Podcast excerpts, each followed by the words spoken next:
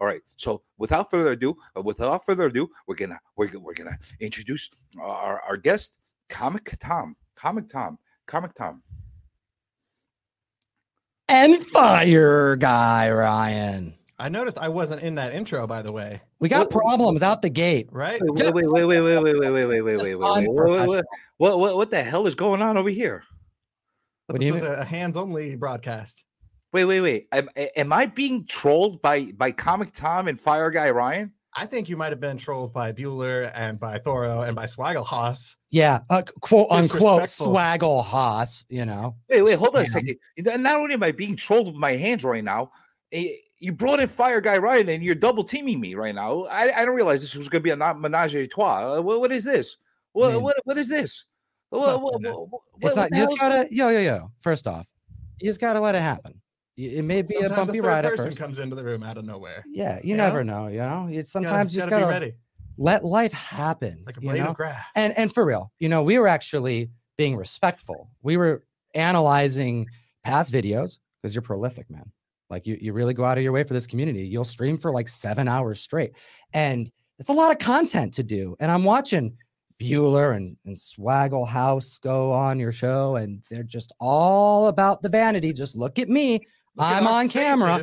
And, you know, I thought we're going to get up, we're going to move our cameras, we're going to mess with the focus. You know, it's, this takes a little bit of time to do this kind of stuff. And we're going to give you a high res shot of our hands like your guests should be doing on your show. Okay.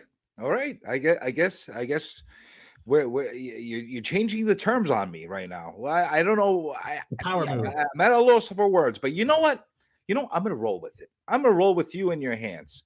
All right. We're gonna we're gonna roll. It's funny because I thought we were going to roll with you with your hands, but now we're going to do this together. And I feel like we've already like begun on a really good foot Or hand. or hand, either way. I I guess. I, I guess that's what we're doing right now. I, uh, uh, okay.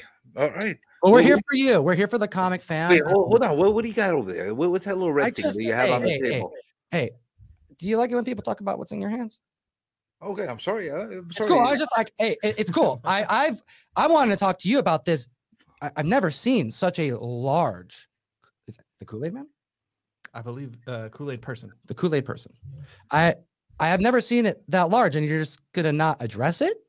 Well, yeah, I brought up I'm the not gonna- large. but I'm not bringing it up because I think that would be impolite. So I'm just, please, just keep. We're here. We're here for you. I, I brought out the big guy for you. I brought the big There guy for you, go. even though you, you came you, you came at arms with me. But uh, I brought I brought the big guy for you. Uh, this is this is different. This is to Kool-Aid in him every time, or is it is it empty? Do you have to bring your own Kool-Aid?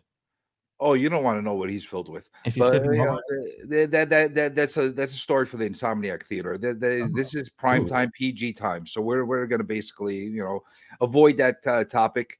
You know, Mhm. the, you know some some things we can't talk about here on on the prime time show because maybe a little child is going to be watching, so we got to be very careful. So I appreciate full that. of Kool-Aid. you know, we, we, we, we- maybe we Kool-Aid. could maybe we could get the, the the the comic Tom to curse by the end of this this stream. I've never heard you say any kind of cuss word. Maybe we could get you to say something by the end of the stream. You gotta I don't swear, we'll- and you gotta grab the plate and just Just shatter break it and just say, Dang. something. Dang, got it. See, you- Swear like an old man, or a real swear word.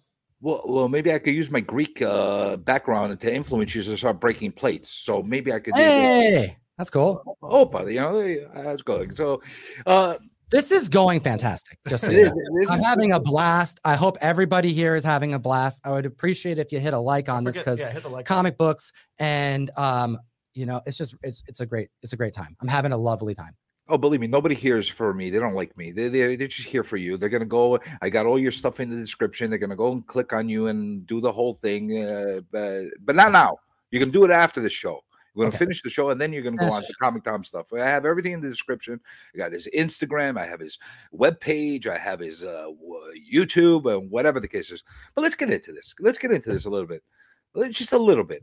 Um, Let's get into it. we all know your background somewhat. You come from a legacy family. You, you're not you- you're a second generation comic guy. You're not you're not a first generation like a lot of the amateurs over here. You're a second generation. Your dad was in the business. You guys came from Buffalo, right? You went over to Seattle. Am I am I getting it right so far? You've you've done your research. That's that's a lot. That's good. A little very bit. accurate, astute. A little bit. I know a thing or two about a thing or two, but eh, that, that's basically. I like the fact you're from Buffalo because I'm a New Yorker. So I. I You're a New I- Yorker. Yeah, of course. What part of I- New York are you from?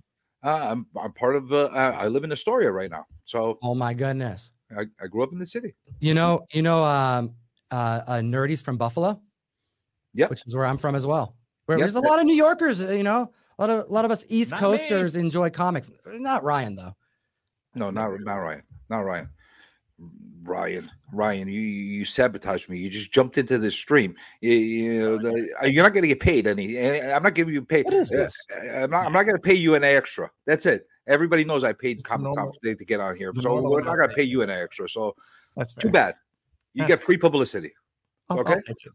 Yeah, they'll take the free publicity. You had no idea you're gonna be on the show. A lot of hand stuff. I made you do it. I said, "Damn it, Ryan, I need you here." But yes, I am. Um, uh, I like how you put that legacy. Like, you are you you are a you are a legacy guy. I'm the periodontalist, Jake Eric. So he said that's pretty funny. Yeah, no, I. It's very true. It's strange because when I think about it, it's just. it- it's it's not as special as I as I know it is because most people don't have as much connection to this industry as I was born into, and comics were just always around and in my face and in my hands, and you know being read to me and being at comic stores and and hunting and bagging and boarding and but then also everything that surrounds uh, geekdom from Magic the Gathering, D and D, The big uh, Star Trek cutout that was in your guys' living room or kitchen or whatever it was. yeah, Sir Patrick Stewart, you know, Captain Picard, you know, um, posters of, you know, just everything. The Enterprise. Your dad had the beads, the hippie beads, didn't he? Oh, you know, he did. He was always burning champa. Oh, You know, uh, and to this day, he'll he'll be he'll be lighting champa off in, in their house, and it's like, Dad, it's like smoke. Like I like incense, but you can only burn so much incense because like it'll stain your walls. like a college dorm room in here. Exactly. So so I grew up um, with a dad who was like a total hippie, you know, um, and his friends were in this band. And you know, I just thought of this because you brought it up. Um, I happen to have this on the set, but it's so like in the distance, you can't really see it. But this right here is. Have you ever seen this? Like it's been on the set this whole Well, time. let's make you big for a second so you can show off your thing because yeah, unlike unlike my other guests that show their faces, now we got only your hands. So now we got to show you off a little Okay. bit.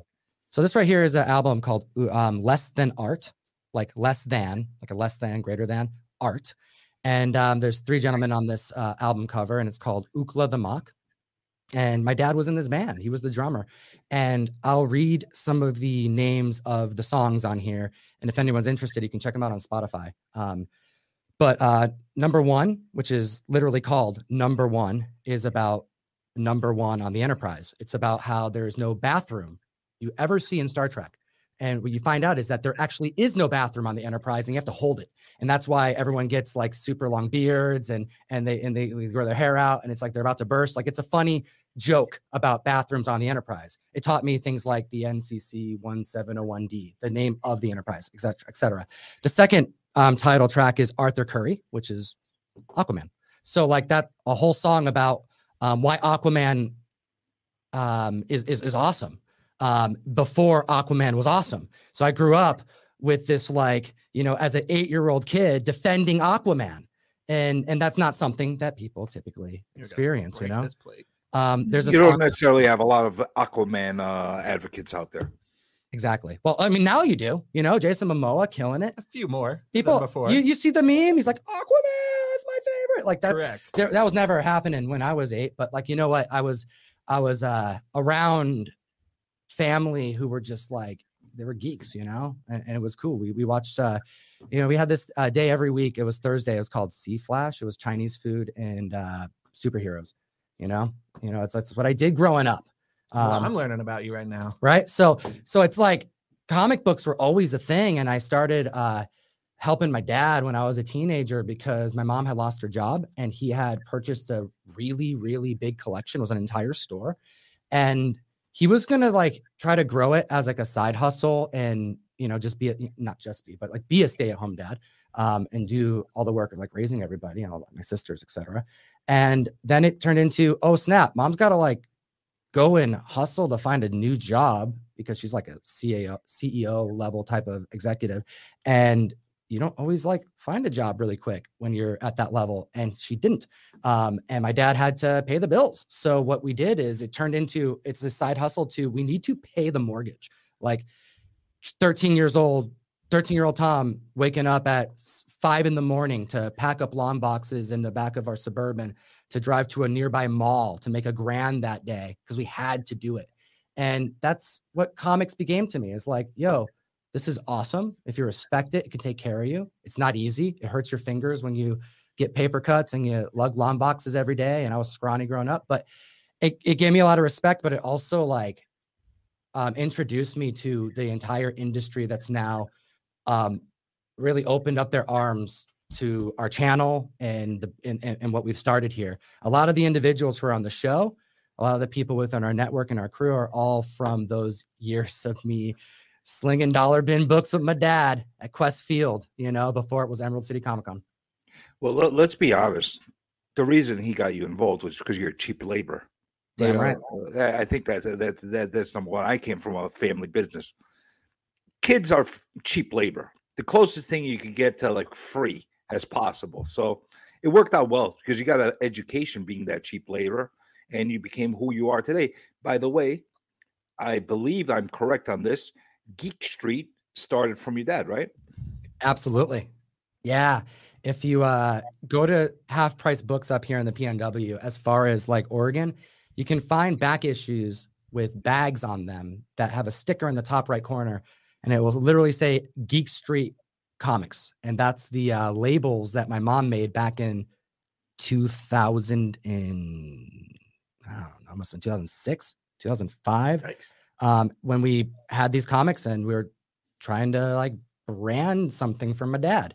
And those comics are out here because every comic had that, whether it was a dollar or three dollars. There's Geek Street stickers on these. So every once in a while, I'll get a collection, or I'll go to like a buddy shop and they'll be like, "Look what I got in a collection," and it'll be a book that my dad and I brought up.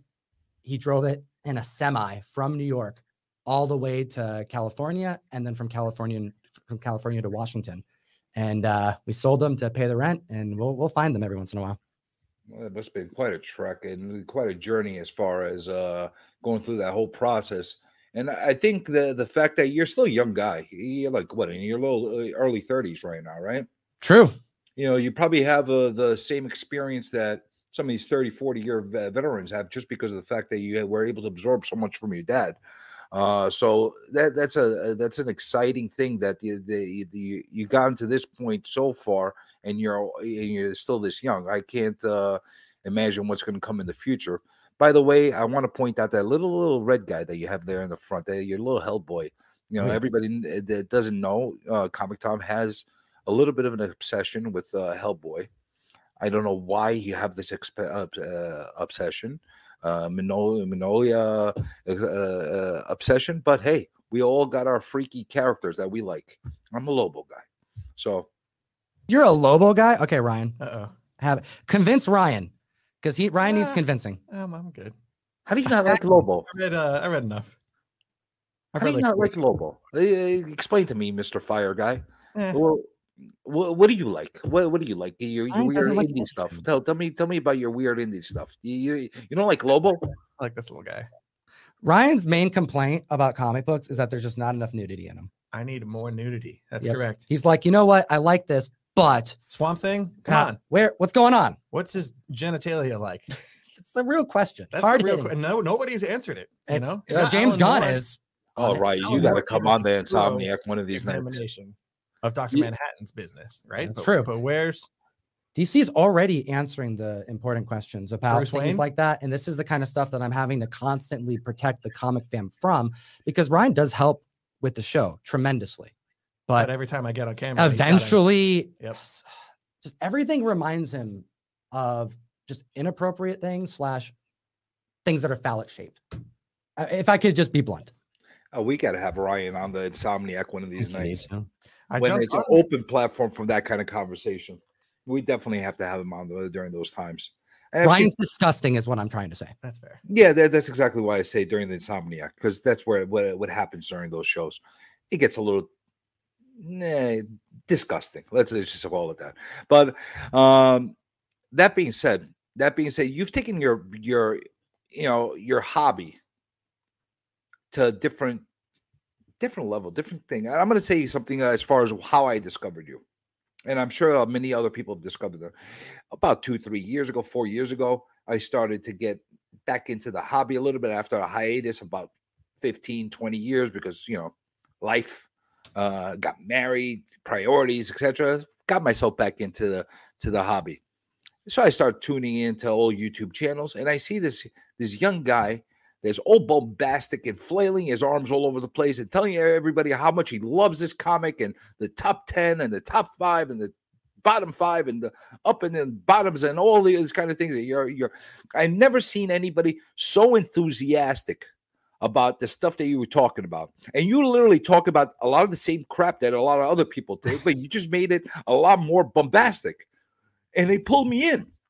It pulled me in. It got me, it got me interested. I'm like, why is this guy so damn excited about this stuff? What, what, what, eh, what's going on? Is there a list? And you would tell us the list that you're coming from. I'm like, it's a list. Why is it so exciting? This guy's making it exciting. What what got you to, to start this whole YouTube journey and and start making these videos and, and be so excited about? I mean, I, I I can tell it's an internal thing, but what, what got you into the YouTube uh, world? What made Honestly, you decide to make that move?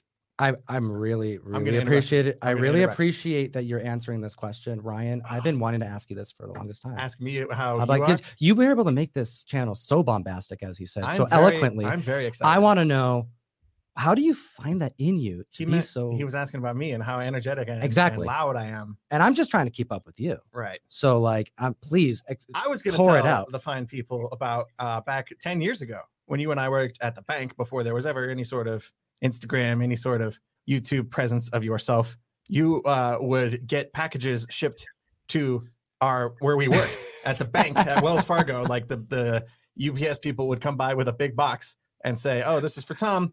And you'd run up to the teller line where I was amongst like five or six other other people doing their jobs, and you'd be like, "Right, right, come over to my desk. Get over here."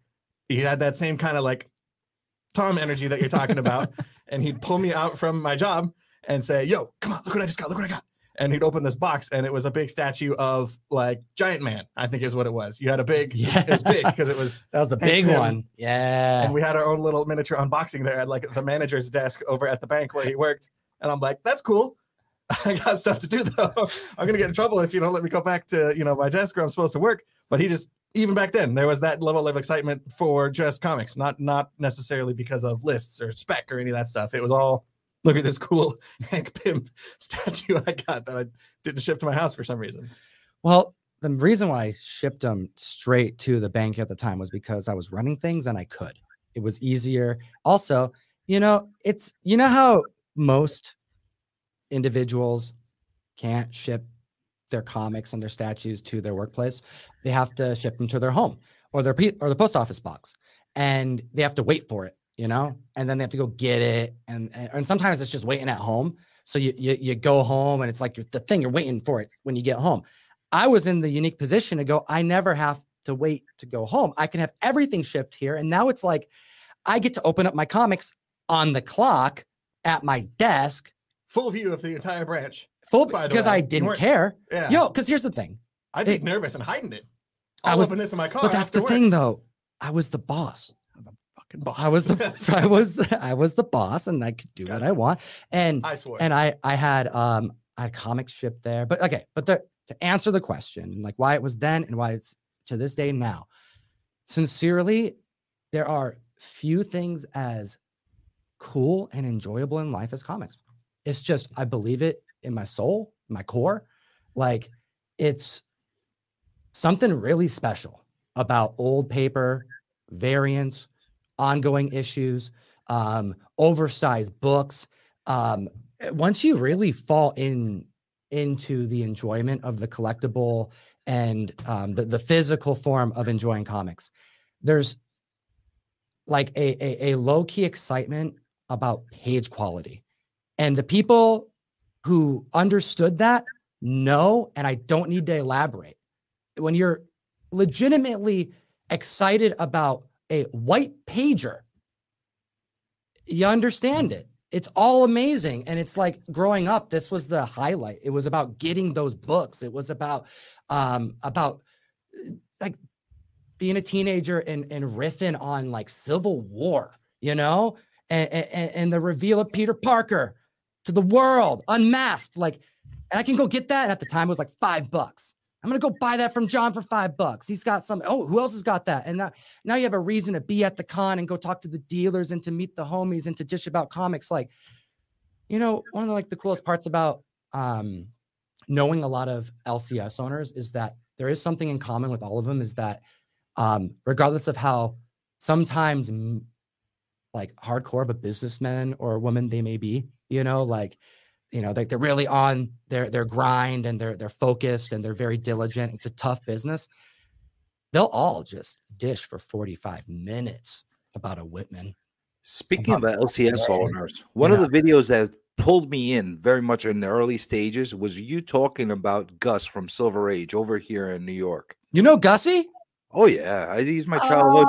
yeah. Oh, Yes. Dude, I freaking love that man. So you going into his whole origin story of how he started his business and stuff like that. I, I, I was like, look at this guy. He, he he's over in Seattle. He knows Gus. He knows all this guy. He knows Gussie that guy. around, man. Yo, if you know Gussie, you're- we're friends, yo. Because like Gussie, he's uh he's like OG comic book man. You know, like Oh yes. I, I I helped him at a show once, like because like I know all these all these peeps. So like if they gotta go to the bathroom or something, I'm watching their booth. Oh, someone comes up and they want to see a comic book and it's a thousand dollars. I know how to handle that. Like so so I'm I'm there to help. You know, it's how it's always been. And um, it's a privilege being around people who've um, experienced so much. And he's someone who can tell you stories about when Turok One dropped, selling Turok ones on the effing street like it's a newspaper.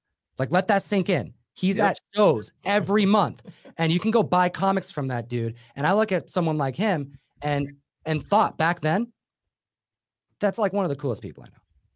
And I, I would agree. love it if that dude liked listening to a podcast that I was part of.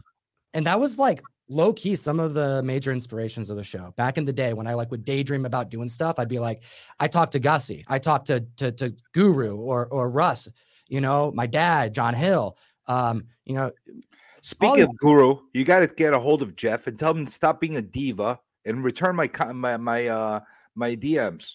he's a The diva. is, is a, he's impossible to freaking get a hold of. I thought It's Tom was possible. impossible to get a hold of. Apparently, Jeff's worse. Jeff is worse. Wow. I can't even get a hold of Jeff. I haven't talked to Jeff in three days. Mr. Gold Age Guru, Guru man. Return my DM, damn you. Tell me get lost at least. I'm gonna call him. We should. We I can call him right now if you want. So why why don't you return my freaking DMs? Like what the hell's wrong with you? You know, uh, he, he, doing he stuff. He realizes my calls. Family and stuff. no, You know, Jeff is an interesting fellow because he um he's like got a farm to take care of, basically. And when I say farm, I mean like donkeys and stuff and horses, and he's also a family man. And somehow, within all of this, he's the golden age guru. So he's tough, he's tough to get a hold of. But keep keep on oh on my on trying. And I'll make sure to let him know that, you know, Block that guy. yeah. he is Mr. Impossible. He is the hardest person. People think that you might be hard. You're not hard. You, you, you're actually very welcoming to DMs. Maybe it'll take a while to get back, but you you actually answer everything and that kind of thing. Freaking Jeff, he ignores the shit out of you. So I'm gonna get you, Guru. Well, sooner or later, we're gonna get. I'm gonna get you on the show, one way or another. I'll, I'll get a hold of you. But that being said, that being said, I know that you you have that enthusiasm, but what triggered you? What actually triggered you and and made you make that switch from being just really really excited about the hobby, about possibly eh, you know being investing in the hobby, etc., cetera, etc., cetera, to actually starting you know YouTube uh, stuff, uh, Oh. to do do Instagram stuff. Is, is it that you wanted to be YouTube famous, or is it something that you know, like you just felt like you needed a mega, uh, you know, to just to scream off the rooftops and talk about your stuff? What was it? Do you remember what I told you, Ryan, when we first started about um subscribers and such? No, lay it on me. You you really don't remember? I about about like amount of did yesterday. individuals and, and what we were like like what the goals were like early on because like i remember having a meeting with you um early on when you decided you would be like down to do videos with me and we were like trying to figure some stuff out and i had mentioned like yo I just want to serve the small community who cares about comic books, and it may be like a thousand people. That's fine. I have no recollection of You this don't remember any of that? Of course not. So of course, Ryan, Ryan years ago. forgets. This is this guy. I don't forget a boring, useless conversation. but basically um the main thing was that i was um you know you're, you're talking like like why i go full-time comics right you know, Yep. so basically i was always in i was always doing comic stuff i was like like as a hobby in order to i, I mean I, I i guess it's like the the the gem mint saying and I'm, I'm sure someone else said it as well like let the fu- let the hobby fund itself that's how it's been i had like one of the biggest mignola collections in my early 20s um which i sold for um, actually this table was purchased by some like original Mignola art. Um, but what ended up happening was like I was always part of like the comic community and selling comics. I've like had an eBay store for you know since when my since I was helping my dad run it, you know. So I would just let the hobby fund itself. But I worked at the bank and I was like one of the youngest managers at the bank um, at Wells Fargo at one point. I was like published, you know, like one of the youngest at that time. Um, and after l- I don't know, I was doing that for like six or seven years. I just realized how unhappy I was working in finance. And I wanted to kind of step away from it and do something else. And I realized, well, I can take like a job working like maybe 30 hours a week and it's going to be a pretty big hit. But what if I just put an extra 20 hours into comics? Maybe that can supplement and it won't, I won't have like as big of a hit. And I remember going over my budget going, I'll literally cut anything. I'll live in a like, like, I'll live in a spare room if I could do comics even a little bit more than what I'm doing now. Like, I don't need a house, a fancy car, any of that stuff. Like, I didn't care about that kind of stuff. Um, I, I, I legitimately thought about like how much I wanted to buy comics and stuff.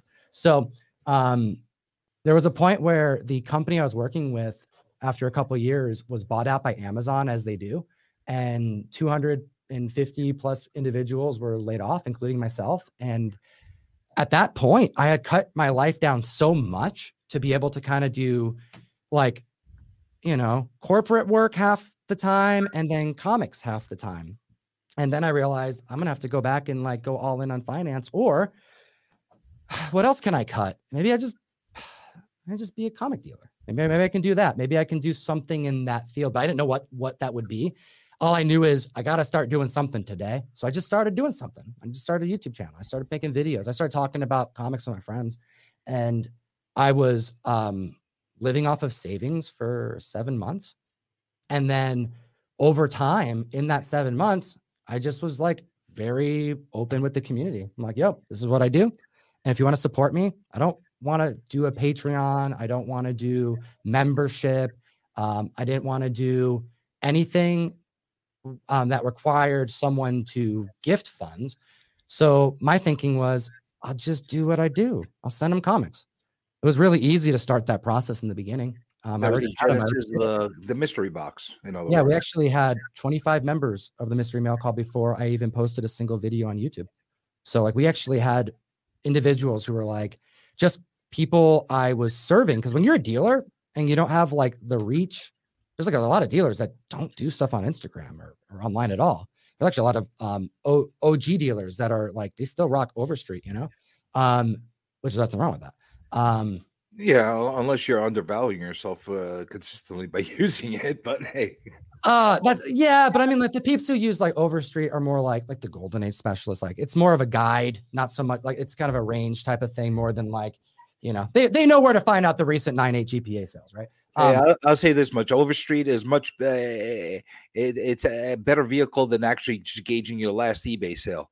You know, so because they, you got those dealers as well that they, they just take the take a look at the the highest eBay sale and basically that start that as the new landmark.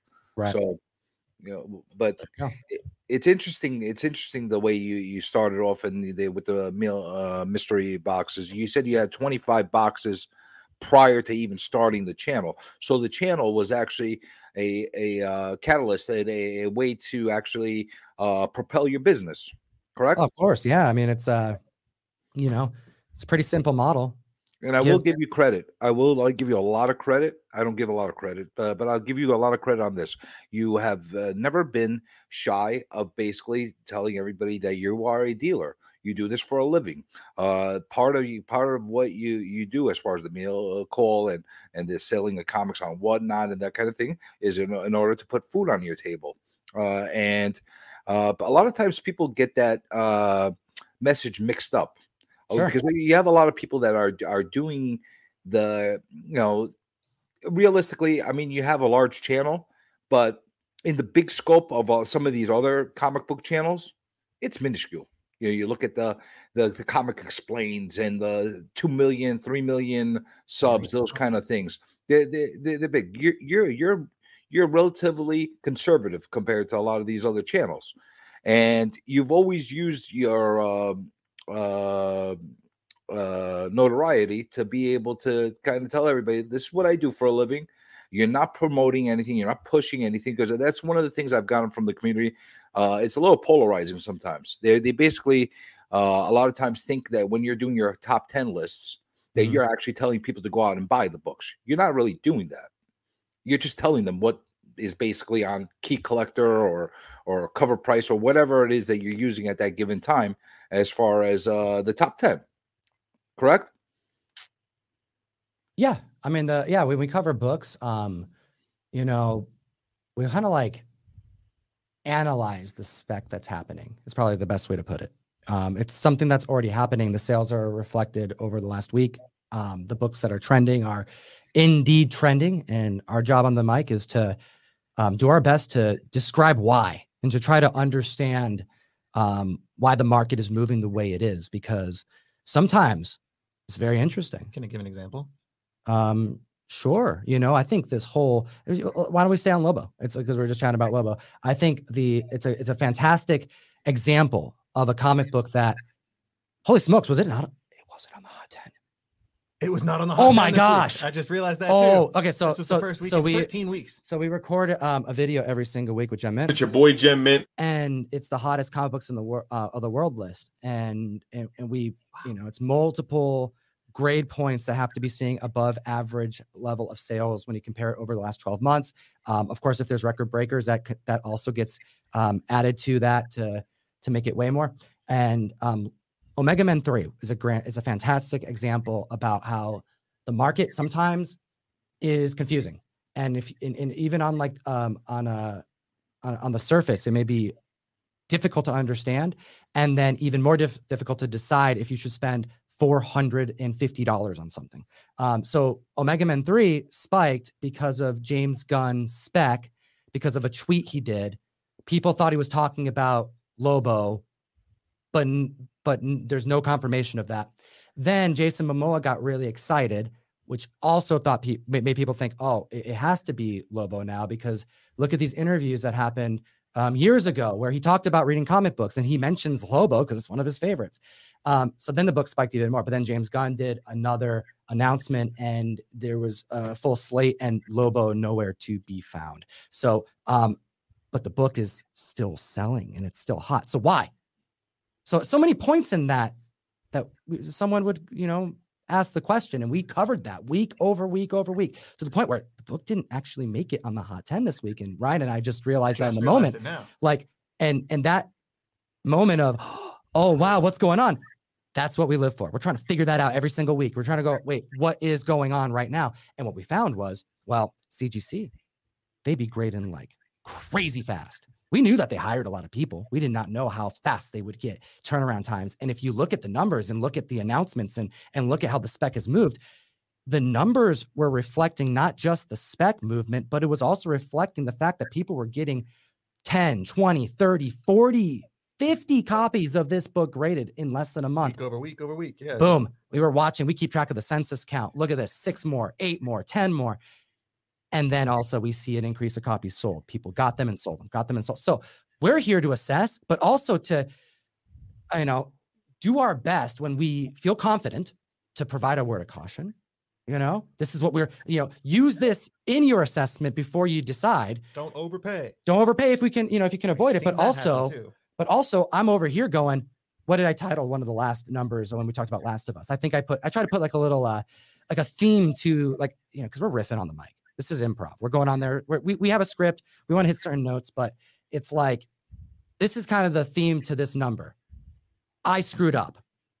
That's what I put in the in before it. So like there's times where we'll get to a number and I'm going, I screwed up, comic fam. Like I could have bought this and I didn't, and I'm regretting it. And I'll be, I'll say it on camera. That's just me being real. I'm not. This is it's impossible to predict. How do you Last predict Last of gone Us? up like four hundred dollars since we did not buy it a few weeks ago. For example, So everyone makes mistakes. and that. and and that's kind of like I think the real value to what we're doing um as as far as like when we're dealing with trending or hot books it's to to dive in to the analysis that otherwise it's just a hypothesis you know like we can we can get as close as we can but you know could you predict that booster gold would would be one of the hottest books right now going into 2023 well Here's a question: Do you think that's going to sustain? Who has a better chance to sustain Booster Gold or Lobo uh, Omega Three? Uh, which Good question. It's a good question. Um, I think a lot of people, including myself, were underwhelmed, not impressed, and also um, very pessimistic about Peacemaker. And I think that's probably top three best superhero shows ever made. You say you didn't like it? Oh, when when when we heard about um, the Key Collector announcement, remember we got inside sources from Key Collector that Peacemaker was going to be not just James Gunn led, but it's going to be um, John Cena and it's going to be original Peacemaker. Sure. People crapped on it. They were like, "Wait a minute, what? This is going to be silly." Then they saw the costume, and then they're like, "Okay, is it going to be so silly it's good?" And then, yo, Suicide Squad, yeah. I still haven't Look, at- look at this. You, Whoa. you, you're showing me up with your arms already. They, they, they're saying that you're doing the arm thing better. They, they, they are not doing the better thing with the arms things. I'm just all right. All right. All right. I don't. So, anyways, I mean, like sustainability on some books, like, yo, that's like what it's about. It- it- who knows? That's part of the question. Like, tune in next week to see whether I wanna- not Booster Gold is we're- going to be at the top again. We're gonna be here to tell you what happens. You know, that's that's a, will it? Uh, this is the info we know, and we're analyzing what the community is doing at large because the community is going to do what it does. You know, the market's going to move, and I think that will reveal at least um you know what they're thinking when they're when they're they're parking their dollars. And I think it's a really fun dynamic that you have on that weekly show with uh, Gem Mint as well. Uh, you guys uh, kind of uh, balance each other very well as far as uh, uh, doing the show together. Uh, you have your own, uh, even though you're agreeable most of the time, you have your own little twist on how you feel about the the books, which is a nice, uh, nice uh, comparison. Uh, a big shout out to Gem Mint, by the way, for losing freaking more weight than anybody I've seen in the freaking uh, community.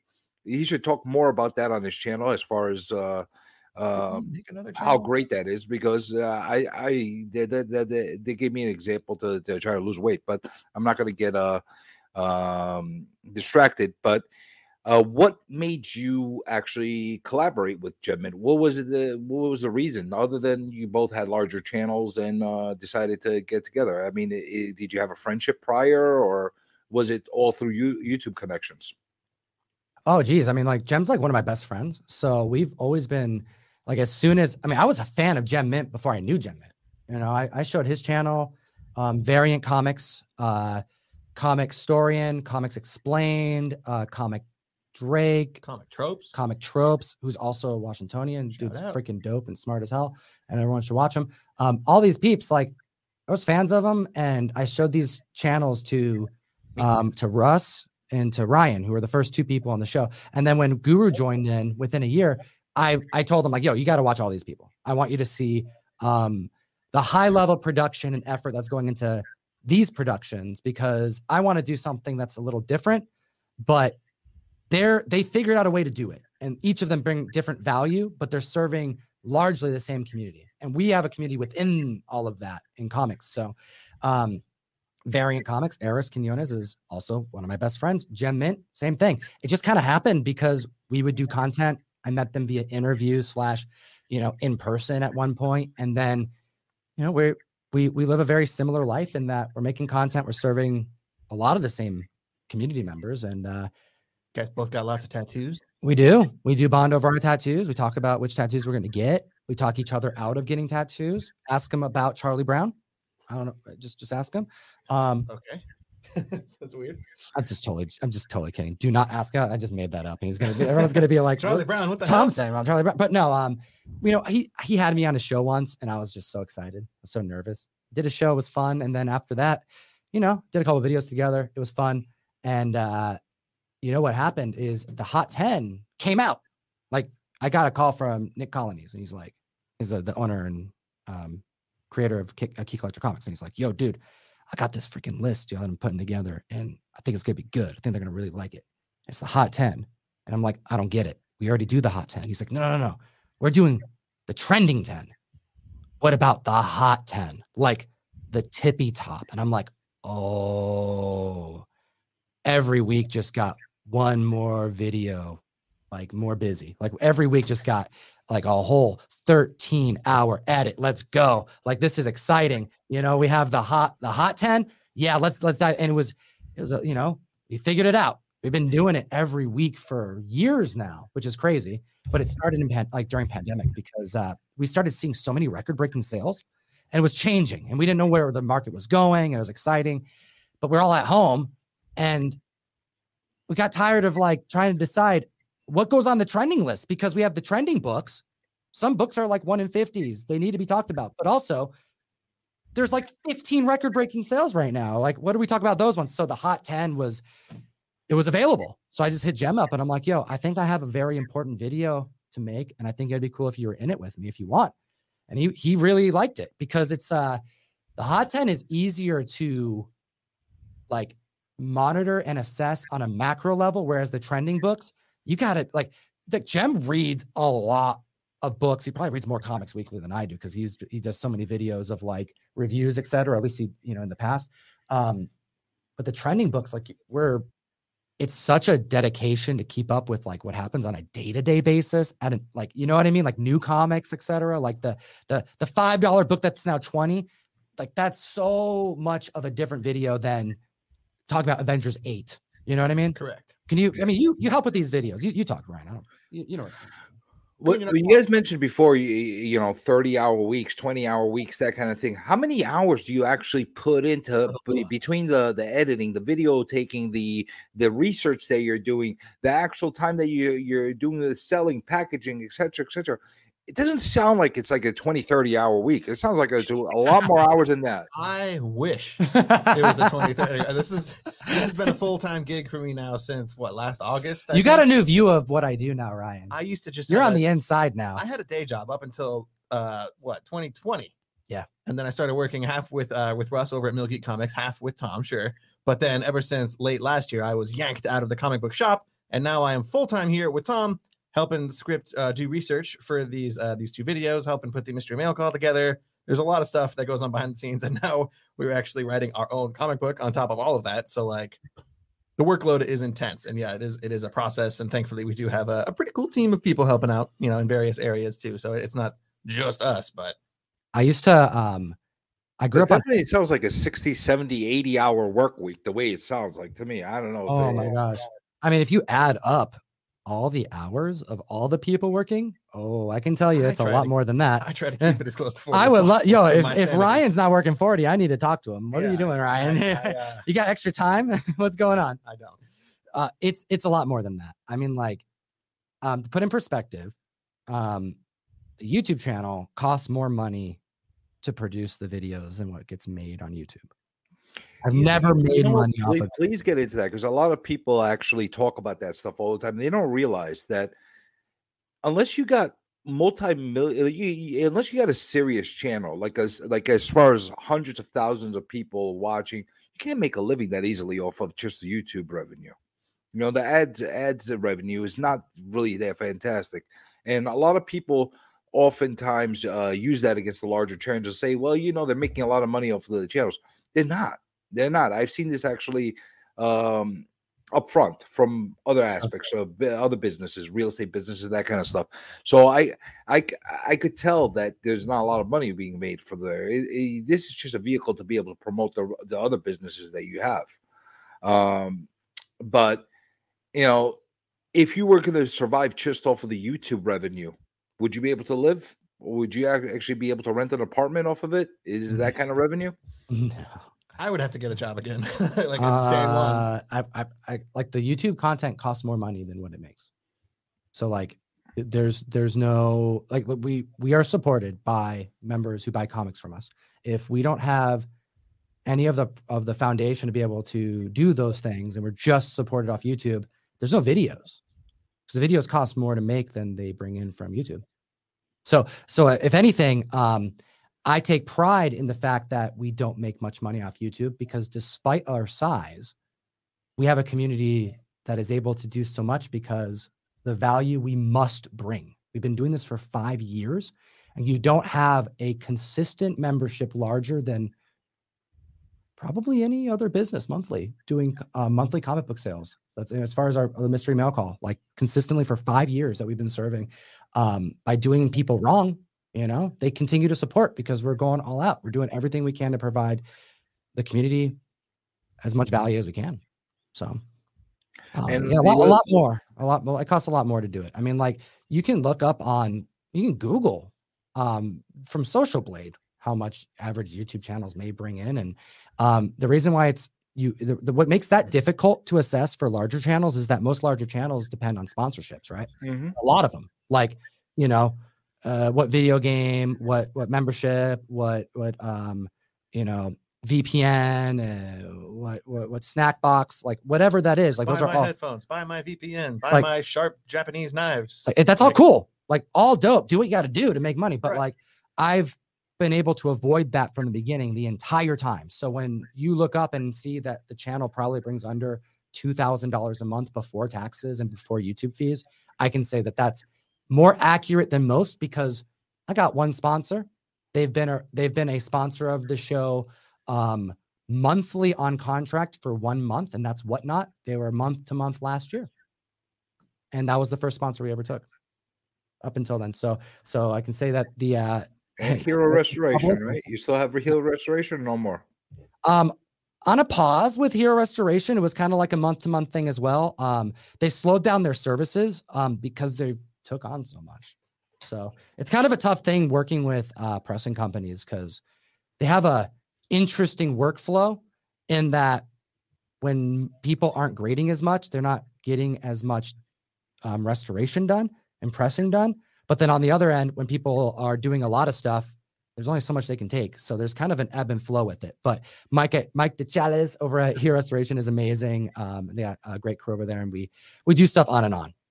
Speaking of pressing, you were actually nominated uh, for one of the uh, pressing channels of the year, uh, pressing and restoration channels of the year. However, uh, on a personal level, I don't think you're really categorized as a a pressing or restoration channel. You do that, you do speak of it, but you're more of a comic book entertainment and information and news channel. I consider you more of that type rather than an actual true restoration channel. Uh, but you did win you did win the the top uh spec channel over 5000 uh, views and apparently brian from lcs has been hunting you down trying to get you your award. So oh, so just letting you know that he did contact me earlier. He wanted me to make sure that I let you know that he wants to give you a little award that glows in the dark, and you could display it, and you know, they say, "Look at me," and you could say, "You're the champion of the world," and you know, they, it's nice to get awards. It's nice to get awards so every so often. Sounds uh, nice. Uh, but uh, there was one question I actually want to address. I know that I'm gonna not really get into a lot of questions, but uh, for the hot ten, how is that actually? How are, are the percentage of sales increases uh, on the increases calculated? Um, like yes, mostly just guessing. You know, like yeah, you have average, medium, and in range, and we just kind of like we just make up numbers. Is that what you mean? Pull it out of nowhere? No, wait, wait. What was the question? Is like, what is the uh, where are the numbers? How are they? Yeah, in other words, a lot of times they'll the, the uh, you'll state the percentage increases. And... Oh, okay. So when we're talking about um percentage increases, that's mostly trending because when we're talking about a comic book increasing in quantities sold, um, that's going to be week over week sales. When we're talking about a hot book, it's a different a different uh um, um assessment because you can have a hot book like New Mutants 98, where we only have three different grade points that we're talking about the changes um, in, in rather in the increases that we're discussing, and maybe a record-breaking sale. That could be four different sales we're actually talking about. Maybe there's more than one. Um, sometimes there's six, sometimes there's seven, but it only takes three because if you have three sales where it matches if or increases, that's huge because that puts it in a different ballpark than any other key that week as far as interest goes, which is why, why also we see a lot of the same repeat offenders, you know, like a lot of the same books make the list. So when we're talking about the trending list, though, oh, what's going on on eBay? This book sold five copies last week. And then this week it sold 45. Well, you just do the increase, you know, five to 45. You can even Google it, percentage increase. Bam, you know, I can't do that math. it's tough. It's and tough. that seems like a just a, a- that- it seems like a task you gotta have a researcher just doing that in itself. Well, what's nice is that Key Collector Comics does all the work. That's true. All Use that- code all- Tom101, baby. Go check out Key Collector. All that info is on there already. Yeah, I mean, we one thing that we do is we go through and we actually help. Like if there's any anything that we want to add to it, we find something out. You know, we're, we're Nick Colonies is another one of my really dear friends. Um, and uh, yeah, we know we we love dishing about comics and figuring out this marketplace together. So, um, Now I Um, know you're major as the- But as far as average sales on the hot 10, which I think is the actual question, um, a lot of the hot 10 numbers you can find on GPA. Like Mhm. seldomly you're going to see a private sale. Um, when you do, it's because it's been vetted um, by Key Collector. And I know that that there's, and he's not just like pulling out random private sales. There's a lot of people who who um, provide him um, data, I'm sure. But um, when it's proven and there's you know resources used, you know sometimes we'll see private sales. Why Key Collector Comics is awesome. Um, but it's just the percentage increase. You know, you can see what the 12 month is versus the new sales, and then that right there tells you a percentage, and that's a lot what of reported. statistics, a lot of charts, a lot of graphs, Ryan has a a lot of graphing arrows calculator in his pocket, Correct. breaking that out At all times. typing 8008 100 times over. Just Now I know you're I know you're a big advocate of uh, Key Collector. Now there's a there- that's a very polarized type of uh, app. No, it's people- not. Oh, It's there it is. not. Eh, It's uh, not. well, This is gotcha journalism. Smash the plate. I'm pissed. Just kidding. Well, le- let, us just hit it right in the head. A lot of people say that it manipulates the market. Other people use it as a tool, as it's supposed to be. Mm. Um, because that's all I look at it as a tool. I'm not going to buy stuff just because it says it's uh, it's a trending, whatever the case is. I, I tend to tell people don't be a moron and do your own research and that kind of thing. But what do you think? Do you think that in in some cases it does uh, manipulate the market? Do you feel that it, it does uh, uh, affect people's uh, decisions as far as uh, getting deep into FOMO, uh, or do you feel that it, it's something that is better for people to like kind of like know what to what they have in their hands? You know, because you might have that short box with a bunch of crap that nobody knows about. All of a sudden, you see it on the key collector, and then all of a sudden you pull it out and say, "I'm gonna put this on eBay and actually make some money on it." Um, are you are you okay with like the the fact that they they they, they reveal these uh keys and and then you have the two three week boost and then all of a sudden it drops down to earth? Um, is it better or worse? You've been here before the key collectors. You've been here before a lot of these apps. Um, Do you feel that they better the market overall, or do you feel that it, it, it kind of taints the market? There's a lot of different uses for Key Collector, I think. I know me personally, I've started selling uh, more and more of my runs on our Whatnot channel a lot lately. And up until literally last weekend, I would just grab a set of books and go like, yeah, here's a here's a six issue story arc of Spider-Man. I'll just put it in and see what it goes for. Uh, and then last week I started using Key Collector and being like, I wonder if there's anything actually that happened in this run that I forgot about because it's been years since I read it. Turns out it's you know the first appearance of so and so. And if that's the kind of investment purchase somebody wants to make, it's useful information to put in the description. You know, like you said, it's useful to help you figure out if you actually have something worthwhile in a random short box full I, of need to, stuff. s- I want to see more of your hands, please. Tom wants more hands. More hands, Okay. please. Yeah, and a little more hands. Yeah. The, but uh, speaking of fir- uh, whatnot and first appearances, I did Mhm. notice that you do have a giveaway that you're going to be doing on whatnot on the 27th of Oh. ASM 300. That is so nice of you to bring up. Thank well, you. this is for the giveaway trolls out there. So go on to uh, Comic it is. Tom's thing. You don't have to buy anything. It's- you don't it's have to buy- Is it right there? It's not right Probably there. in this pile somewhere. No, You can probably find the book. I don't know where it is anymore. I think it's at the warehouse. Damn it! Now you're putting me on the spot. and I have to give it away. Right now. We're Well, you giving got- away a uh, Marvel Spotlight 5 first appearance of Ghost Rider. Oh, Um, what's the Spotlight Five? Sorry, I got confused with the ASM that you did recently as well, right? Oh. There- wasn't there a recent That the ASM that you did? did. yeah. Um, we're we're doing um here. I can even show you. I'll, I'll spoil it. I'll spoil some giveaways coming. So we have a Marvel Spotlight 5 that we're giving away next week on Monday. on Monday. Yeah, less than a week now.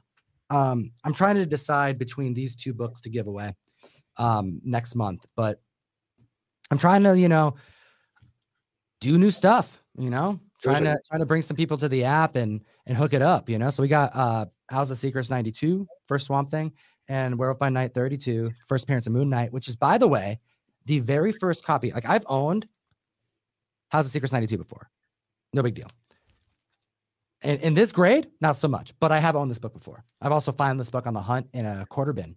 Not kidding you, like multiple copies of it. It was a pretty cool experience. Um, this right here, never owned one before. This is the first one I've ever owned. Me Sometimes that happens, you know. I've owned like multiple Hulk 181s, but Werewolf by Night 32. This has been a key that people for such a long time been buying, just buying up. And I Yeah. guess now's the time to buy it. That it's at its lowest, right? Now, ever after that, like it's only got room to go up uh, after um, you know the the the decline with the rest of the market right now. I think that's a great, great buy. That's my personal. I'm influencing everybody on buying that See? book, but uh, going to buy another one. but uh yeah that, that's the kind of stuff that you've been doing on whatnot and i find that very exciting because you have a lot of these uh people that um go in the the, the shop maybe they'll buy something from you 10 20 bucks 30 bucks 50 bucks whatever it is and all of a sudden you have an opportunity to buy to, to win one of these big grail books that they'd never uh, get in uh, in other conditions it's a really really good thing that you're giving back to the uh, community and you don't even have to buy anything right in order to, to win one of these giveaways No, it's got to be there. It's got to be there. Download the app, click a button. You know, if they use the link through my, if they use the link, um, the code through my link, like they just click the button and download the app. If you do purchase something, you get a ten dollar credit too, which is dope.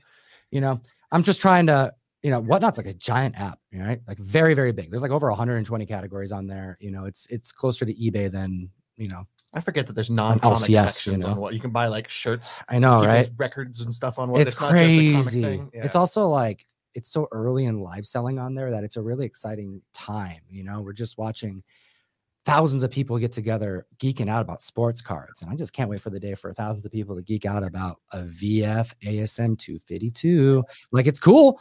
Um, we're there right now. Um, but it's not it's not the same excitement that's in other uh, categories just yet because it's such a small community and we're just now getting used to live selling. But you know, we're having such a a cool uh it's such a cool ability to connect with the audience. We used to um do Instagram live selling and and we we immediately enjoyed it. Like we're like, oh wait a minute, we get the whole crew together. Sometimes it's just one or two of us. Bust out And the vodka. yeah, You know, drink, a little, you know, little bit of a little- bit little of vodka. happening at we'd be at Jeff's. He, he'd bring hanging his with donkeys. yeah, Donkey's just coming in the living room and and chilling with us. You can check out those pics on Insta. Like he's got donkeys just walking the house. We like, got to incorporate donkeys into whatnot. just more. That's- Yeah, that's probably the the the, the the secret. the secret here. but uh you know live selling it's just uh really enjoyable because you know like it's the same you know what it is? It's the closest thing to going to an lcs you know? Go into your lcs your your, your dealer yo you got anything cool that came in? Oh let me show you this. That's what russ was to me before the show and everything. He was the dude who would shoot me a text like he was a damn drug dealer and be like yo tom I got that new stuff. i got the new new and i'd be like oh, what do you got and he goes you want me to drive by tonight Let's meet in And I'm like- shady parking lot. like, yo, yo, where are you at? He's like, I'm 20 minutes away. I'm already on my way.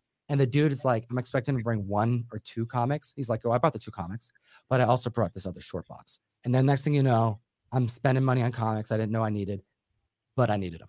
It also streamlined the process for you as well. You know, you don't have to go chase down people to collect money from them if you're doing an Instagram sale or YouTube sale or something like that. oh, I was the guy doing that, by the way. We- Behind we the went scenes, through that. after these sales, I had to sit over at, at the Golden Age Groover's house on Mhm. the on the computer all day, tracking down people, DMing them, getting their emails, getting their PayPal info, sending out invoices, and then that's all automatic on whatnot now. yeah. That's why it's like, I, I don't just say that it's the best new place to buy and sell collectibles. Like, I, I truly believe that this is the best thing to happen to the industry since eBay. You it all know? the time though. I, I do say it all the time, but it's All the time. damn true. And the fact that it's not understood what's happening as much, I just take the responsibility. I don't want to like lessen how true that is. It sincerely is an amazing thing to be able to connect with your with with, with your peeps in the way that we're able to. We give away so much stuff to our community, but also it it makes it so that we can actually get comics made. You know, which is a very big big deal. Uh, it gives you a, it gives us another publisher now that they've gone into publishing themselves as well. What not and, publishing? Yeah, I think that I like I like competition. We Maybe, covered that. We were there when that when that started. It was a wild ride. Yeah, it's a it's definitely the different uh, situation there right now, and it is going through its growing pains. You know, just like every platform, it's going to have its problems going uh, forward. Just like eBay had tr- tremendous problems when they first started uh, all their platforms. You want uh, funny? What's that? You want to sound really funny? The uh, most watched video on the Comic Tom YouTube channel. You want to know what it's called? Oh, no. don't sell comics on eBay. It literally is the. uh Or is it a question? It, it was like it's like don't sell, don't sell comics on eBay because it was a it's a little bit of a story time type of video, a little bit of a clickbait there because it's more of me talking about my journey with my dad on the mic. But it's the most watched cha- um, video on the channel. It's over hundred thousand views. The first video to hit over hundred k on our channel, and it speaks to what you just said that there is this disdain for eBay, but you're not going to find someone who just says eBay is bad, bad, bad. No, no. eBay is is it's it's it's a huge part of comic collecting. Like we base almost all pricing around what happens on eBay. But eBay is also not it's it's also not pro comic selling the platform itself, the eBay True. themselves, they're not pro selling uh, comics. They, they don't really like selling comics, uh, to be quite honest with you, because I heard that. Um, have you abandoned that platform altogether, or uh, are you still using it and utilizing oh, it? not at all. I'm still I'm still on there. I actually plan on getting some stuff listed on there soon. I kind of I took a step back um, from the website and eBay but we're getting right back on it. Um, I just wanted to get whatnot situated, figure out and learn. You know, it's a completely different situation over there. And I wanted to make sure I gave it the attention that we needed. But now it's like I kind of understand the direction we're going on there. And eBay's getting right back up, and Comic Tom 101 has a bunch of dope comic books available. So you feel that whatnot right now is running on automatic for you? You basically have it uh, down pat. You pass oh. the growing page for yourself. as long as he's got people behind the scenes oh my goodness. to load the books into the shows every week. Because people named Ryan who do that behind Ryan helps. Work. I'm like Ryan. here's my a lot of it after the fact too. Here's the comics I bought. Right. Make make this I'm like grade these, list these, put these here, but like bring them to my house. I need this here. Drive them here. No, yeah. but uh, yeah, no. I mean, it's like a. This is like the the the start of. It's like imagine like eBay year one. How how much could somebody be um, you know, how how much could someone be affluent and like master their eBay page year one of it being involved? Like with like the the industry that we're we're in with like comics has only been on whatnot as a category for like a year and six months, something like that. So it's in its infancy. You know, we you just recently were able to increase the quantity of your listings. You know, every time I go in there to do work in the whatnot app, something's changed, something's up. It's like Facebook. You go yeah. in and, and they're like, hey, everything's different now for no reason. Yeah, which is also why I think there's a lot of uh, disconnect with people's understanding of live selling because they associate live selling with whatnot, but it's not necessarily. Well, part, part of, of live selling. Uh, part of the disconnect is I, I believe that you have a lot of people that are a little disgruntled because of the fact that not all sellers are created equal. There's a lot of you know just like you have a lot of great sellers just like on ebay and other platforms you have people that are reputable they, they do the right job they do the right thing and then you have other ones that are basically not doing the right thing and they're they're you know kind of screwing the public. Uh so for some reason people love to yell about the the people that they got screwed by but they never talk about the good experience that they have you know so screwed that's not good you got to have a certain vibe for doing live selling. I, I can't do it. I've tried doing shows. You do a myself. really good job, Ryan. I'm what good, are you talking like about? Like right now, I'm good when I have someone to banter with, but if it's just me on camera by myself, it's boring. It's lame. You got to have the Tom level of energy and excitement. What is this Tom level of energy? It's a you should patent Yo. it. It's a thing. Yeah, first of all, you need, need to teach a teach a class about flailing your arms around and like uh You know, just the get, getting the pictures of your voice in certain certain uh places where they need to be, where you get people's attention. There's a there, there, there's a certain science to being Tom. Uh, the, the, I, I'm trying to learn. I'm trying to learn from the from, from the top. When are we going to go past the one on one? By the way, we're uh, I think we're well beyond the introductory level. Are we going to be going to 102 or master's classes soon? Uh, or go backwards. I want to go back one on one forever. I know. Kindergarten. I, I really think that um, I've actually I probably made a mistake in the five years that we've been doing this, and I probably have neglected to pay attention to the one on one. I, I think that's probably something I regret doing, to be honest, and I want to get back to. I think this is a growing community and it's in desperate need of new individuals being part of it. Just constant streams of people being introduced to the medium. Um, if if publishers can't bring people in, if the freaking movies can't bring people in, I, I, see what I'm saying? Like who is? Then who's doing that? And I think that there is like there's just so much opportunity that I, it's I, I get caught up in the stuff that's probably not even one on one. It's it's probably too much GPA sometimes. You know, it's probably too much on that side. And I should be going back to the root of things and talking about the recent 25 cent bin I went through. But I I don't always do that. You know, I, I end up sticking with the stuff because it kind of escalates. You know, you get so deep into it. The next thing you know is like, you know, I'm talking about the the the oh, what's on my wall right now? Like, you know, with newsstands versus direct, you know, and nine six versus nine eight. Like, it's all stuff that interests me, but also I think it's naive to think that that's going to get somebody who's new in this hobby excited about expensive paper I'm and affordable new. paper. I am not new and I don't care that much. Exactly too. that stuff. Yeah. Exactly. I just want to read. Yeah, exactly. And that's uh even that's a even smaller segment. So it's it's even harder, which is why I'm like, you know, I'm I've actually never been closer to want to get back to the 101 stuff. I want to talk about and almost refresh, you know? Well, you are kind of refreshing. You're hitting the one on one levels right now in your new venture. I mean, for anybody that doesn't know this, uh, you are going to grounds that you haven't gone before. You're, you're, you're publishing your own comic, you're writing it. You're not drawing it, but you're writing. We're not, we're not, we're not publishing it ourselves, though. It is through Whatnot Publishing. Oh, it will be through public uh Whatnot Publishing. Uh, oh, we're gonna be in Lunar and Diamond. Oh my. Correct. So tell us a little bit about that. that that's gonna be exciting, uh, like uh, a little bit jittery for you as far as your nerves are concerned. Uh, exciting, uh, and a whole bunch of emotions going at the same time. I mean, this has to be something that you've been um wanting to do for a long time, as far as writing your own book, right? It hasn't felt real at almost any part of this process. Like I've been myself somebody who has wanted to be a, a writer for pretty much my entire life, but it's always been something like, oh, I'll I'll tinker with a screenplay and leave it in a Google Doc or something on my computer and never do anything with it. It's just going to sit there forever, unread and unseen by everybody but me. But this is different.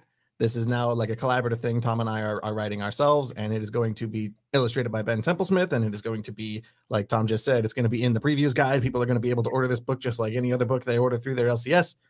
Uh, and it's real, it's happening, and it's a little, a little terrifying to be completely. So you're officially you're officially co-writers on this. Correct. Co-writers. We have Ben T on the art and uh, uh, I believe co-owner of Whatnot Publishing, um, at least of uh, Massive Publishing, which is the license holder of Whatnot Publishing. Um, Michael Calero, talented mofo. Yeah, he's. Are you gonna have a gazillion uh, covers for this book? Oh, gazillion and two. Oh Jesus! You, you, you ain't seen. You thought Ninja Funk had a lot of variants. You ain't seen nothing yet. There's literally a hundred and a hundred and fifty store variants. Oh, jeez. Ryan is going to be drawing them too. Are you gonna have? Uh, uh, I'm kidding. There's not. Actually, we have no. honestly, I'm totally kidding, and I and I mean no disrespect because I freaking love everything JPG's doing. But um, uh, no, I mean at this point we're so early in the process, and you know, there you have the whole focus of making the thing, and then you have the launch and making it a cool product, you know, and and making cool variants and trying to make it popular and successful. You know, like do people partly what we're get doing it? we're doing here we're talking about it on the internet you know right Yeah. now we're still in the in the scripting stage of this thing it's going to be a three issue series we're um, thinking issue so one's almost like issue one's done. Like issue one is done the art is being- almost done. it's almost done being drawn right now yeah and we're we're putting the final touches on issue two and then issue three and then and then you know then we got to start thinking about variants and whatever the hell else even comes after that. I don't even know. Exactly. Like what do you do? What's on covers? What makes sense? And um eh, you know what what make yeah like what makes sense for us? Eh, i don't know. It's it's hard to think about that when we're so obsessed about the comic. We want to make sure that the comic is dope. We want to do this right. We're We'll working make a with good horror comic. Yeah horror sci-fi you know? And Pressure. when, when are we projecting for issue one to come out? Uh june july right around there hopefully in time for san diego is what i'm hoping it may be new york though to be honest So you haven't gotten into the details of the quality of the book, variants, or anything like that yet. You you're just looking as far as the writing, the the artwork, uh, the layouts, and everything like that. Uh, as far as whatnot quality of paper, I did pick up a couple of different variants that were from the, their uh, exclusive so far. Uh, uh, I got that Ninja Funk uh, that uh, Bueller did. I did got the Nerdy Girl one as well. Um, the quality of the books are good. Mhm. Uh, They're they're they're they're good quality books. Um, I, I, are they going to continue the same way? Are you going to keep you using that same format? It's almost clo- it's hope cl- so. it's closer to to the image quality books that rather than the Marvel quality of the books, which I like a lot. Uh, absolutely. Marvel, Marvel current paper quality is uh, very depressing right now. And yeah, I agree. I've I've been getting all of the whatnot books so far, and I have not had any issues or complaints with like the actual physical quality of the product itself. So yeah, I didn't, I hadn't even thought of that. I hope we get good paper on our book. I yeah, I mean, I'm whatever. After the ruckus that happened last year with like shortage of paper, I am I, I look at that whole thing a little bit differently. I used to be kind of a paper snob about it, always like complaining about damages, etc. But then when you don't have paper, Ooh, DC though, DC Comics, they never DC and Image, they had never once had any like dip in paper quality the same way that like Marvel and uh, like for me like Dynamite. I No, like I'm sorry. Dynamite Is super crinkly. well, I'm talking like when you have a paper deficit and you can't print paper because there's no paper that exists. Yeah, but that didn't stop DC at all. Or sure, DC. did. They there was I mean, look at Image. They they stopped second printings altogether because they Oh, couldn't sure. keep up with but like with the comics printing. they did print. We're, Oh, we're sure. not Okay, yes, I mean- like tissue. yeah i mean i did i'm just saying there are some publishers who couldn't print at all and my my standard for for for printing is is definitely moved but as far as like quality i am betting we're going to be keeping up with quality now that we have paper though. Um Sure. and I I can tell you michael calero is just as obsessed with quality as i am. You know we want to make sure we have the the nicest looking glossy covers you know You want to and get how supportive is whatnot being being to you as far as this publication? Are you uh, uh, have they like fully embraced it, or something you you uh, did they propose this to you, or did you propose it to whatnot as far as putting this book together for them with them? I mean, this was uh this was already in in the works. It's already processed. You know, I was like kind of figuring out what I was gonna do. I chatted with Ben for over a year about it, and he was down to to make the comic with me. And we actually went to uh, Ryan and I to Baltimore to cover the launch of Whatnot Publishing. That or De- you excuse me, Denver, Denver. There. Denver. Yeah, Baltimore's way later. I did not go to Baltimore. You did not go to Baltimore. It was Denver, and uh, we saw the excitement, and we got to meet Michael Calero, and we got to meet um, uh, Kevin Rodatelli, and we, you know, got to like be around the meetings with with AKA Mr. Bolo, Jack DeMeo, and um, they brought it up to us. They're like, "Hey, we know that you guys are working on a on a comic with with Ben, and we would like you to seriously consider chatting with us about that." And you know, we got to look at the whatnot sampler that came out at that con Mm-hmm. and we talked about that had uh, little bits of all four titles that are currently out right now we read little samples of ninja funk of quested alpha betas and the exiled and tom and i looked at each other and were like this needs a horror they need a horror book this is Yeah. missing the best genre in storytelling so what do you was- what do you think of the book so far? Ninja Funk, uh, Alpha Betas. Uh, as far as uh, quality of read for yourself, is it something that you would pick off off the a rack in the LCS and read it on a monthly basis, or is it something that you that's not for you, uh, Ryan or Tom? everyone's different personally, in my, in my opinion, like I am about ready to drop Amazing Spider-Man. If I'm being 100 percent honest, so I, I think uh, everybody and their mother's going to drop Amazing Spider-Man that uh, right there going. But yeah, no, I have not been enjoying that for years, honestly, but I still get it because it's Amazing Spider-Man. However, uh, for me, my personal two favorites out of the four uh, Ninja Funk, the four Whatnot books we've gotten so far, uh, I prefer uh, what Alpha Betas, and uh, I actually really liked uh, the Exiled first issue that just came out, but that's only one issue out so Right. far, so still kind of waiting and seeing for me. Yeah, same here. I, I really enjoy. I mean, Alpha Betas is this really strong. book. Funnier than I thought it would be. It's hilarious. Um, Ninja Funk, it's a bias, yo. A little too 90s for my It's a bias. I have a I have such a bias with that book because here's the thing, I couldn't even tell you. Like, I enjoy it so much because I'm reading it and I see a freaking Mark Jeweler ad that's all based in the universe in the center of it. That was clever. I did I- like that. you, you I'm reading it and I'm recognizing people I know's name as the characters in the book, people I know, and I, I can hear JPG through these characters, and I'm listening to the music in Ninja Funk. So it's like comics can it- the, the the the goal of just like checking out and enjoying the book, you know, escaping reality, escapism. That's what it's about. And when you're listening to Wolfgang's song at the end, I'm, I do for- like that it has its own soundtrack. you know, click play, isn't it? I think it's what it's called. I don't remember the And it's like, and you get to that ending page, you're like, damn, I just had a really good time reading this. So, I mean, I I also enjoy a lot of stuff people don't like, but I also en- um, enjoy stuff everyone likes. You know, Ryan, you typically don't like a lot of stuff. I'm I'm- typically the one finding the best in stuff, I'm a hater. That's and true. so like I I haven't not enjoyed anything that they've done. Every, everything at Whatnot's been excellent, especially Quested as well. Um, Exiled. Excited to see where that's going as well. I think that's actually probably the most promising for option status. Just my two cents. I haven't picked that one up yet. I'd like to take a look at it. I, I'm one of the rare breeds that don't like to criticize before I actually read the book. Uh, so I will ta- take a look at it. Ninja Funk wasn't so much my taste, but I'm actually looking forward to the horror, uh, what you're doing, because that's more my genre. So Same here. so let's see what let- let's see how diabolical your brain is uh, when when when we read what, what what's coming out of it, and uh, I want to see who who's a little more demented. Is it Ryan or is it Tom? As far as what you're putting into that book, um, you want to tell us just a little bit about what the summary or the storyline is going to be about? Is that going to be me? I think you did it last time.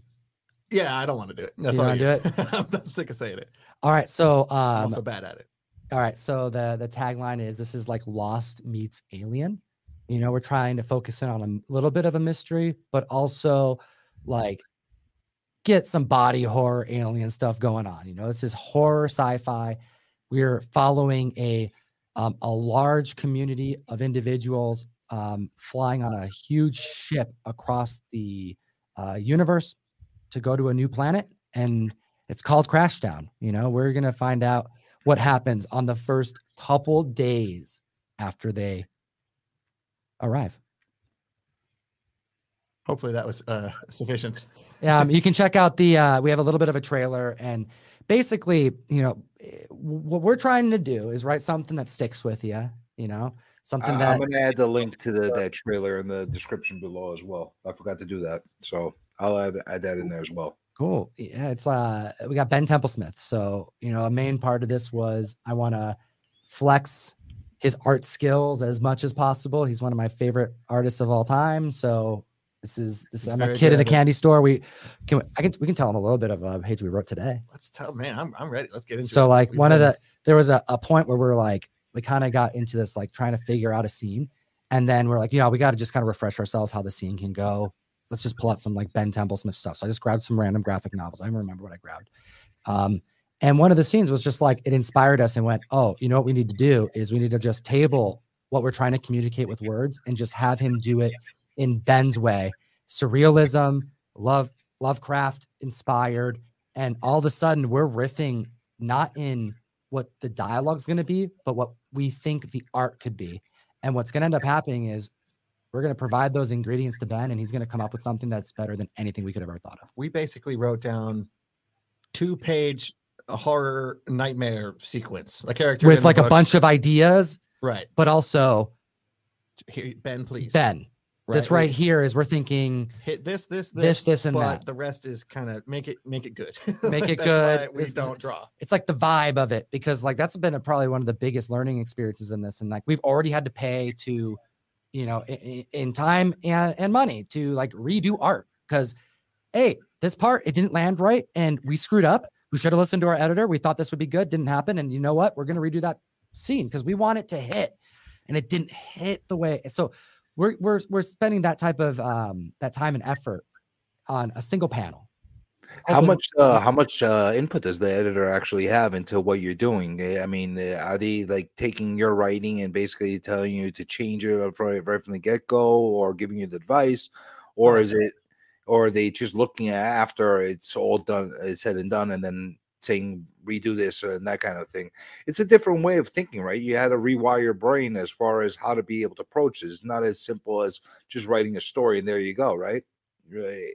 You have to kind of figure out where all the panels lay out and how it's going to translate into a visual more than just the words, right? Correct. That was part of the learning curve, I guess. I've I've tried writing some like movie screenplays, but when you're doing a comic book, you got to say more like panel one, panel two, full page shot, etc., stuff like that. When Tom and I finished the script, uh, I think our first step, you send it over to the editor to see what you know a neutral third party thinks. How does this read to an outside, you know, someone who wasn't involved in the actual creation of it before we send it off to, to Ben to take a crack at the thumbnails and the sketches before he actually we starts drawing. then we reassess as a team with the editor um you know trying to like fit dialogue in now that we can visually see it. And then it's all about like trying to prepare so that when the job gets done it's going to work in the end. Because what needs to happen is hours and hours of drawing. And and when you know when ben's hitting that page it's definitely not something you want to ask him to have to do again um, you know, we're over here going, you know what? Damn, we should have thought to like change the color hair a little bit on this character. That was something. Yeah, we You have a lot I of characters that are hot blondes. You a lot know, of hot dude blondes. It's like, can, Yeah. we, can we make that guy like a, any other hair color so we can kind of like tell him apart a little bit because it's kind of hard to tell them earlier. So like, it's a lot of like suggestions, but as far as edit, like Michael is, eh, we have two like very affluent and well known and creative and have like years upon years of experience in the independent comic book marketplace on this book. Ben and Michael Calero. So they're steering us right. But what has been really exciting is like they like what we've been doing. I'm a little nervous. And I'm how, like, I'm like, you guys really, this is good, right? more like critiques, I guess, because everything that Michael has shot back to us has been like, this is cool, but what if you guys did this? And it's like, oh crap, I didn't even think about that. That's actually way scarier than yeah, what we it's like thought of. like if you come at this in this angle, it's gonna be a little bit more tension. We're like, yes, they're all yes, it is. If you switch this one panel, Because he's written comics, he's drawn comics. Michael's a, a talented dude, so he's got a pretty good perspective Oh. on what would or wouldn't work if he tinkered with this or that thing. he straight up will go like, oh, here, if we move this over here, and then he'll whip out a quick sketch. Maybe Ben could do it this angle. And we're going, oh snap. Thank I would have never thought about that. He's outside of the margins right now, and I love it, you know. So I hope that answers your question. But like we're we're largely doing this ourselves, and then we're getting such guidance and suggestions that it's making me feel pretty confident. So you got a lot of a lot of stake here. I mean, it's a it's a right now. This is I'm not gonna say it's make or break because you know it's your first venture into this. Uh, but you really want to make this work, and uh, just like anybody wants to make something as a success. But Sure. do you have other projects in mind that would follow this uh, in the near future as well, or are you just taking one project at a time? Oh, it's like opening Pandora's box doing this, man. It's a little bit scary. Yeah. Every 'cause- time we talk, it's like another idea comes out of it. Like we'll we'll be talking and all of a sudden we'll say, you know, it'd be really interesting. And I won't even say it. Ryan will just go, Yeah, that would be a really good prequel. Like all of a sudden, just now we got a zero issue in our brains. Now we got like, hey, I actually asked last week. I was like, can we actually get four issues? Is that? I'm We're like, we're, out of room. we're like, oh, jam, because like you know, we're just trying to hit it. So yeah, I mean, there's We've It's- got it's- ideas it's- for a sequel in mind to volume two, you know, certain so much fun. potential future stuff, but also, you know, we, we've been thinking about maybe uh, doing some other kind of story too. We're really just trying to focus, at least right now, on getting these three issues done before we, you know, get too far out over our skis. it's harder than I thought it would be, and I thought it was gonna be pretty hard. And are these books going to go into your uh, mystery boxes? Oh, of course, forward? yeah. Of course. Yeah, I'm gonna get it to my community. It's pretty much Um, a guarantee that every book that you're going to put in there is going to go into one of the mystery boxes. Everyone gets Oh. five copies. And Oh that's yeah, the this only is book this that is month. now the new MMC. It's No. it's Crash Down. no, we're definitely gonna we're gonna definitely incorporate uh, Crash on the mail call um, and do some really special things. You know, it's it's gonna be great because the mail call is a big grind of like pushing the value as much as possible. Like what you know, I'm over here trying to figure out how many plate changes I can convince a publisher to do so I can make lower print books so that when we send it out, people can score. You know, well, this is our book. No parents, no rules, baby. Let's go. I want to make one of ones. Like, what can I do to send out to the community? Like, that sounds awesome to me. I don't know what I'm gonna be able to get away with, but I'll tell you, I'm gonna push it. I'm gonna push it hard. Something I noticed about your um, uh, mystery boxes over the time, besides putting your own content that you're to start doing right now in there, uh, you've been tra- transitioning from having your traditional type of mystery box with your occasional exclusive that you had in there to actually having more and more exclusives every month inside those boxes. Do you feel that one day your mystery box is going to be fully exclusives, or you're going to still have a blend uh, going forward of older comics and newer comics? Because I will say this: I do like your mystery box, and I have bought a few of them. Uh, however, it's not my cup of tea as far as the very. I like the older stuff. So everybody's got their own uh, preferences. So every so often, whenever I see one of the ones that you really have, so that really pulled me in, I pick up one of those boxes because I want that cover or I want something uh, that you have in there. Do you feel that one day that you're going to be, it's only going to be co- full of Comic Tom exclusives, or is it going to always be that mixed blend? Well, what's nice is that I don't think our community subscribes um, with this like this is what has to be in there every month. You know, they've stuck with us this long to know that we're trying to get them um, a certain level of quality and value in every box.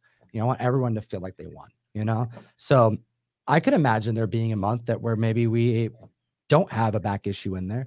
Um, I also can imagine a month where everyone gets a Silver Age book. Um, I think that's actually part of the uh, benefits of offering something that's a mystery. I also intend on. Um, Well, you do take away a lot of the mystery by telling us the exclusives that you put in there, which is a good thing. I was actually about to say that though. Like, I'm actually about to crank that up and make it more of a mystery because we've been pretty like, you know, in your face about what we're sending out, but then also it's called a mystery mail call. And I like the idea of being able to showcase what we're putting out there. And it's kind of hard, you know, because if I announce a book, then the first thing is, was everyone going to get it? Oh, no, it's a mystery box. But some people are going to get something else too. I'm actually more excited about like documenting more of the process. And I think that's what you're going to see more of. It's le- it's going to be less about everyone getting the same thing, more about look at how much more we're doing and how much more of a chance there is, you know? I'm I'm trying to get to a point where we're dropping like a low print 250 book. Good luck.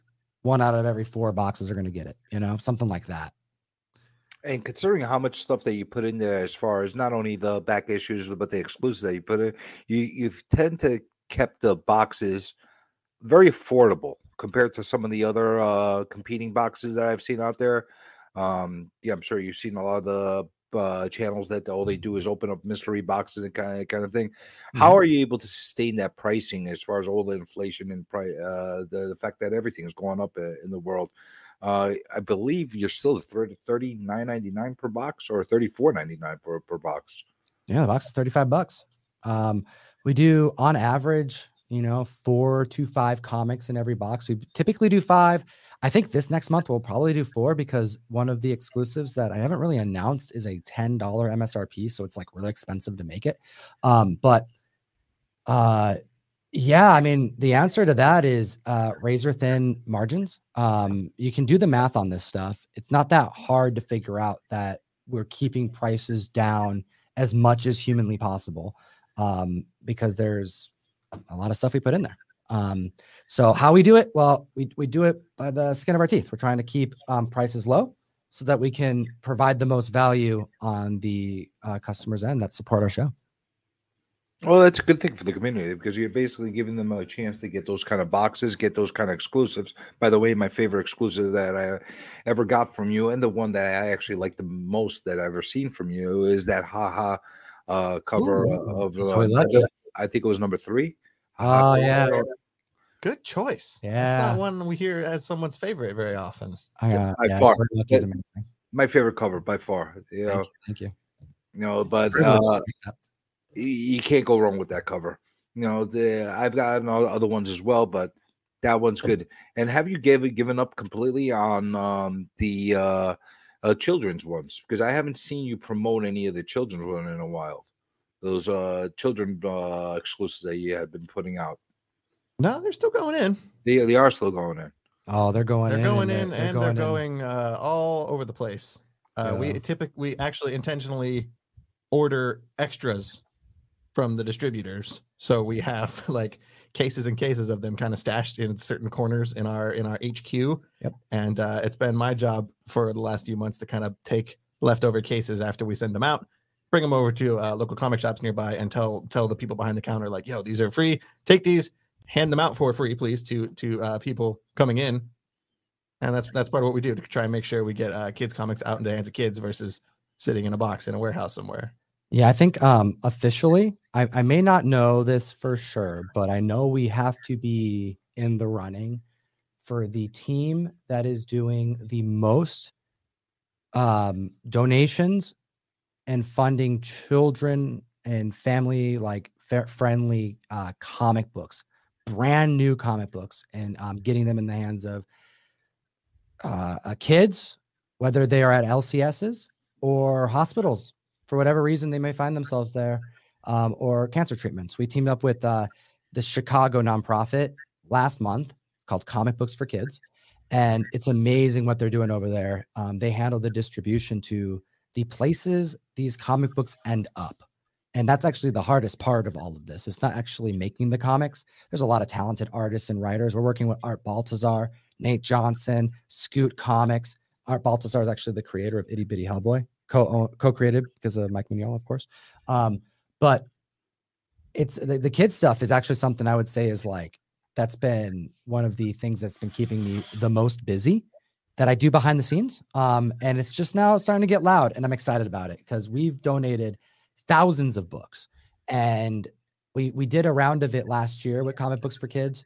Did over 2,000 books, and then um, going into this year, we've already done close to another 2,000. Next month, we're going to do another 2,000, and I hope to uh, to push that to to to crazy numbers because if we want to have this industry be something long term, we got to make the comics for the feel like- demographic they were intended for from the damn beginning. I feel like the average comic reader is 40 plus, Yes. you know, old dudes like like And you feel this is going to be your way of actually getting the younger crowd in there. right? I mean, Can't hurt. I mean, what I do know, is I don't know if it's going to work, but what I do know is that every month for people who support us through the mystery mail call, I promise a a, a brand new kids book in that box. That's going to be um, okay for everyone in the family to enjoy, and I hope it gets to someone who will enjoy it. Um, I'm also going to always do my best to make them pretty damn cool. You know, I make homages, etc. Because if you don't have kids like me, you know, you may just want to keep it. That's cool too. Apparently, before we started including the kids' book in the mystery mail call, we got like multiple comments from people saying, like, Yeah. can you throw a, something in here for my kids? Because whenever I open this box, like I got my my little brat over here trying to trying to nose in and get get their It's hands like- on my like collectible books. Like, give me some kind of decoy comic here for the kids. For you real. That know? might be how it, this whole thing It- started. I mean, it really did. Um, I knew early. I mean, really, this is. I talked to Art when we first started this stuff. I was like, "Yo, is there any way we can get comics for kids in each of these boxes?" Because, yo, like that's just like what it's about. Like we're we're literally doing the distribution, and if we can get the the the kids book in there, we're making comics for kids, and we're getting them to children. That's the hardest thing to do. So um, we talked about it years ago, and then recently, I just I'm like, I had enough of this. I want to figure this out on a macro level. How do we make thousands of children's books? I'm talking, I'm not talking like donating random back issues of, of Star Wars Adventures, which are awesome, but you know, that's all that's being made. So we, we got to do other Sonic things. Hedgehog. You know, we got to get other things, and um, no better way to do it than to like make them fresh. And Art Baltazar is just he's he's like you know ever hear that like with Stephen King how he's got books upon books that are just like probably never going to come out. They're just in a in a Oh, yeah. in a bin somewhere. You know, he's just like, yeah, here's another story. And some stories come out, and he wrote it ten years ago. You know what I mean? That's Art Baltazar. I'm talking to this guy. He's like, he's family to me. I've known him since before everything. And um, he'd always tell me, I just finished another book. And I'd be like, what book is that, Art? It's number 30. Number 30, it just sits in a freaking PDF folder. Art done, words done, color done. It just needs publishing. It needs distribution. And I'm like, you know what? There's kids who need they, that could use the comics. You have the comics.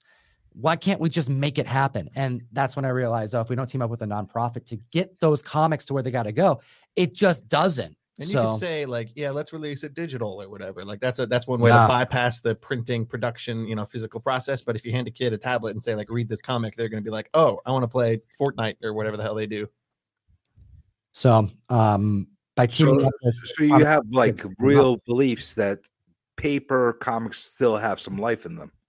Of course, Even I do, and I'm I'm known to be a digital a digital kid. Oh, but it, it, it forces. uh, It's when I grew up. Um, I I when I when I was younger, I struggled with reading, like with reading so bad.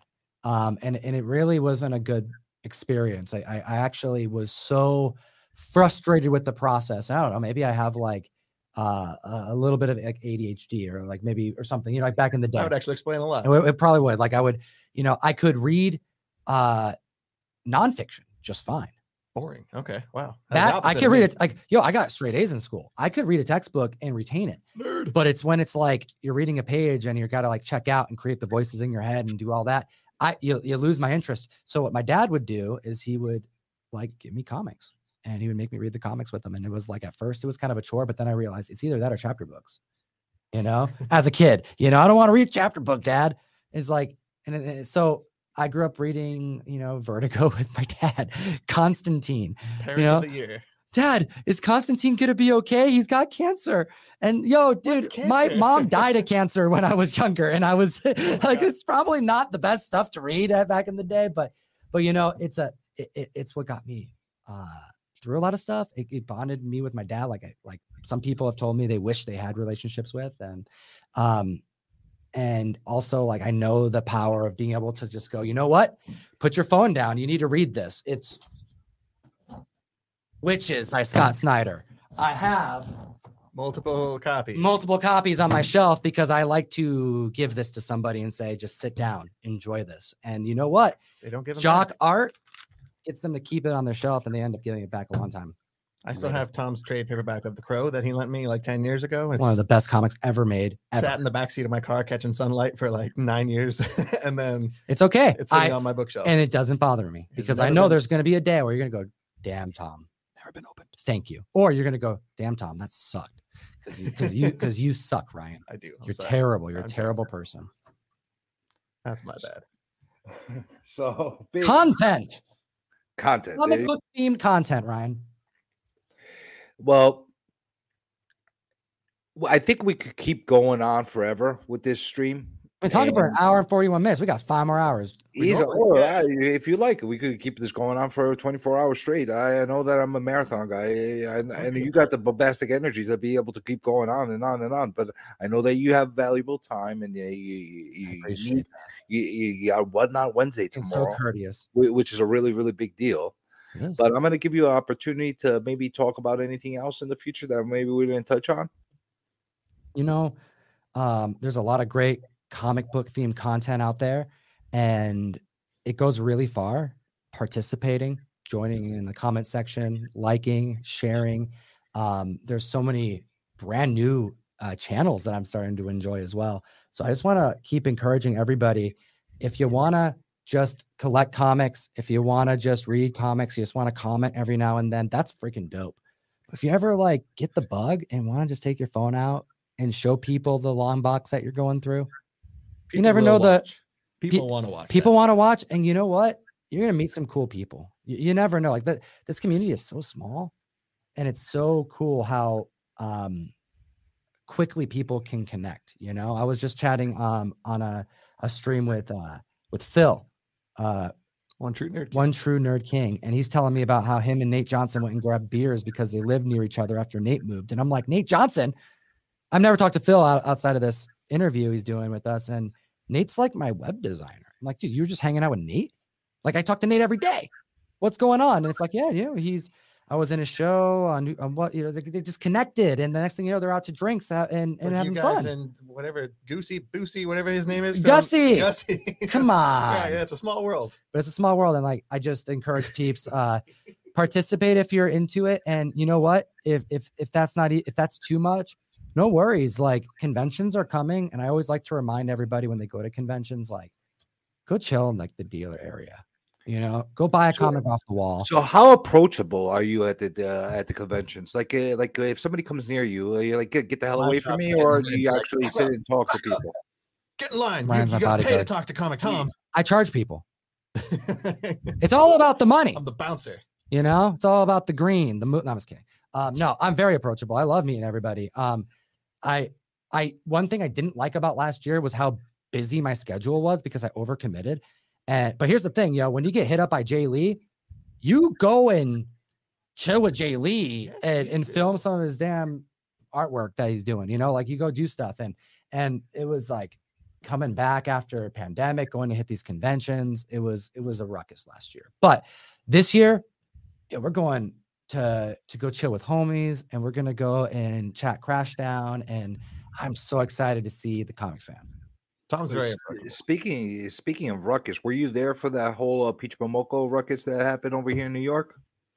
peach Momo- oh i was absolutely i got to meet So you Peach. saw her like diving under the table and like uh hiding from everybody after the the the anarchy started. oh yeah i mean like i'm a i, I consider peach a friend you know i chatted with her about that um I uh, felt I bad mean, for I mean, right, right, like like through through DMs, you know, and and uh, um, it, it was uh, he, she's a rock star, you know, and it, it, it's uh, it's it's it was very unfortunate to see that that happened. Um, she blew up like during but pandemic, yo, right? like- during lockdowns, not going to cons, and all of a sudden her first con after after all of the lockdowns was like yeah, crazy celebrity status. I was like, you know, like there's a part of me that was like super frustrated because I look at Peach, I'm like, yo, people being disrespected, dis- dis- disrespectful to Peach, like, like, yo, that angers me. Like that actually frustrated me. I don't get frustrated very easily, but like that was frustrating me. But you know what? Um, I was at that convention and um, I know more about like the ins and outs and how that kind of stuff worked. And it wasn't as it, it, it wasn't what was being pub- publicized a lot. And I got a chance to meet Peach on Sunday when she wasn't talking to anybody. She was just chilling with her headphones on, painting. And she had a crowd around her, probably an eight foot circle to give her space. And everyone was quiet. They were respectful and they were in awe because it was damn cool to watch the artist, the master at work. And then I also got to like, hey, I wasn't trying to to get a spotlight or anything, but like, you know, saw me and I got to meet her in person. And and I don't know for if for those of you who don't know, we got um I covered Peach Moko's You said it was whole career. of the peach, whatever. I started all that. 2020? I was calling. I'm like, yo, this is this is something. I remember right rolling here. my eyes, going like, "Dude, shut up." I'm like, you like, don't see what's happening, yo. down. This right here, this is gonna be one of the biggest artists of our generation, and I freaking called it. And, I, and she recognized that I did that too. Um, when we got um, at the shop, we got uh, robbed. Some people broke in, broke open the window um, of of the shop, the door window. Um, we happened to had people working at the time, so they got chased out. But the thing was, is like that's dangerous, and it was no good, and it rattled a lot of cages with our team. Like, like it's not. It's just when safety is an issue and all that. Like, it's it's not. It's such a a, a um, what's the word? It's like it's like uh, uh, you know, getting robbed. It, it's like it's scary Sure, and it's even you're violating. You know, moment, yeah. violating is the word I was Go looking for for. it, that sense. Violator, right? So you're saying rob getting robbed is not fun. It's not nice. So- and and then to have like people that I work with um have to deal with that was like, oh geez, you know, just kind of like taking a sense of responsibility for that. Peach reached out and was like, hey, um, do you want to release the first US official Peach Momoko merch? You can keep these images to print a limited supply and uh put it towards your security. Take all the money. I was I was flabbergasted. I was like, wait, what do you want us to do? And she's like, here's these images you can pick. And I'm like, I can make Momoko shirts and and merch. And she's like, yeah, do it. Raise some money. Thank you for everything. So like, we did that. We raised over we- raised like a few thousand dollars and we released the first Peach Momoko merch. And it was because they watched the channel, they saw what happened, and they're like, you know, let's let's do something. So um, I just think it's really cool to have that type of connection with the industry. Um, and this was years ago. This is when we were so much smaller. So imagine how much that meant then, if it means this much now. You know. True. That's actually a really nice story. I didn't realize that she actually did that, and that is uh, something showing her character uh, in a different light than I guess the public knows. Because I'm personally, I've I I I I like her art. I just feel like she got uh, overexposed for a couple of years. Like too much of a good thing. Sometimes it is too much of a good thing. Uh, but I like the personal stories that that, that you you're putting to her, and it gives me a little bit of a different uh, outlook as far as uh her uh her approach. You know, and I did feel bad for her at uh, NYCC. I was there, even though you were dodging me and running away from me every time I would come into the same venue. But you know, that's that's a different story altogether. Well, I never, I hadn't seen your face until this um interview, so I I recognize the hands. I though. recognize the hands. I That's special him, said quick, what to say. Get out of the way. You, you saw the shadow coming towards you, so that that basically you you like all right. We we know journeys uh, in the area, so you, you you ran for the high hills. Uh, but uh, you mind taking a couple questions from the from the chat? Sure, let's do it. All right, so let's let's see the- what. Any what- question? Don't answer no questions, and I won't tell you no lies. Hey Lord, don't ask me questions. Hey Lord, don't ask me questions, please.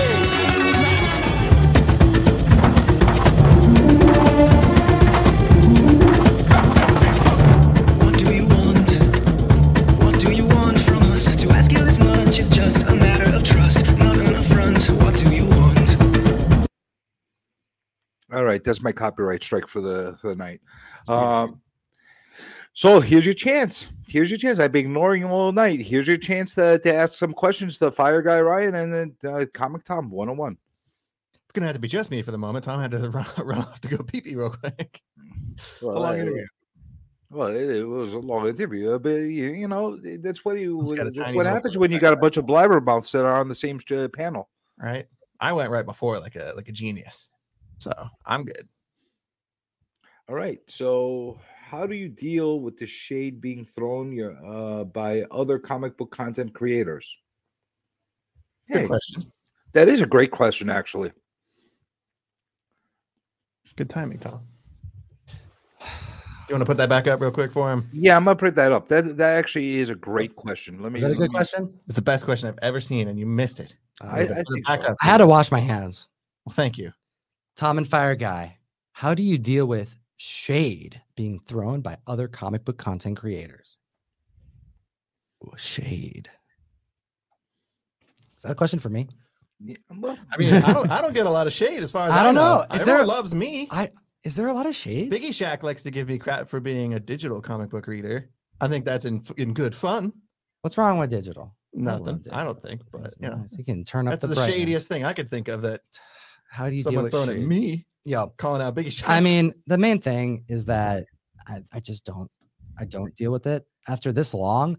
Um, people come and go that have something to say, and unfortunately, if they if there's someone who's got a, a gripe with me, it's cool. There's a lot of content um, peeps can watch. Um, but the main thing is that um, I have to take the uh, whatever spotlight that I have carved my myself into, if that makes if that's the right way to makes say some that. kind of sense. It's almost there. It's been a, lo- it's been a long Long interview, day. yo.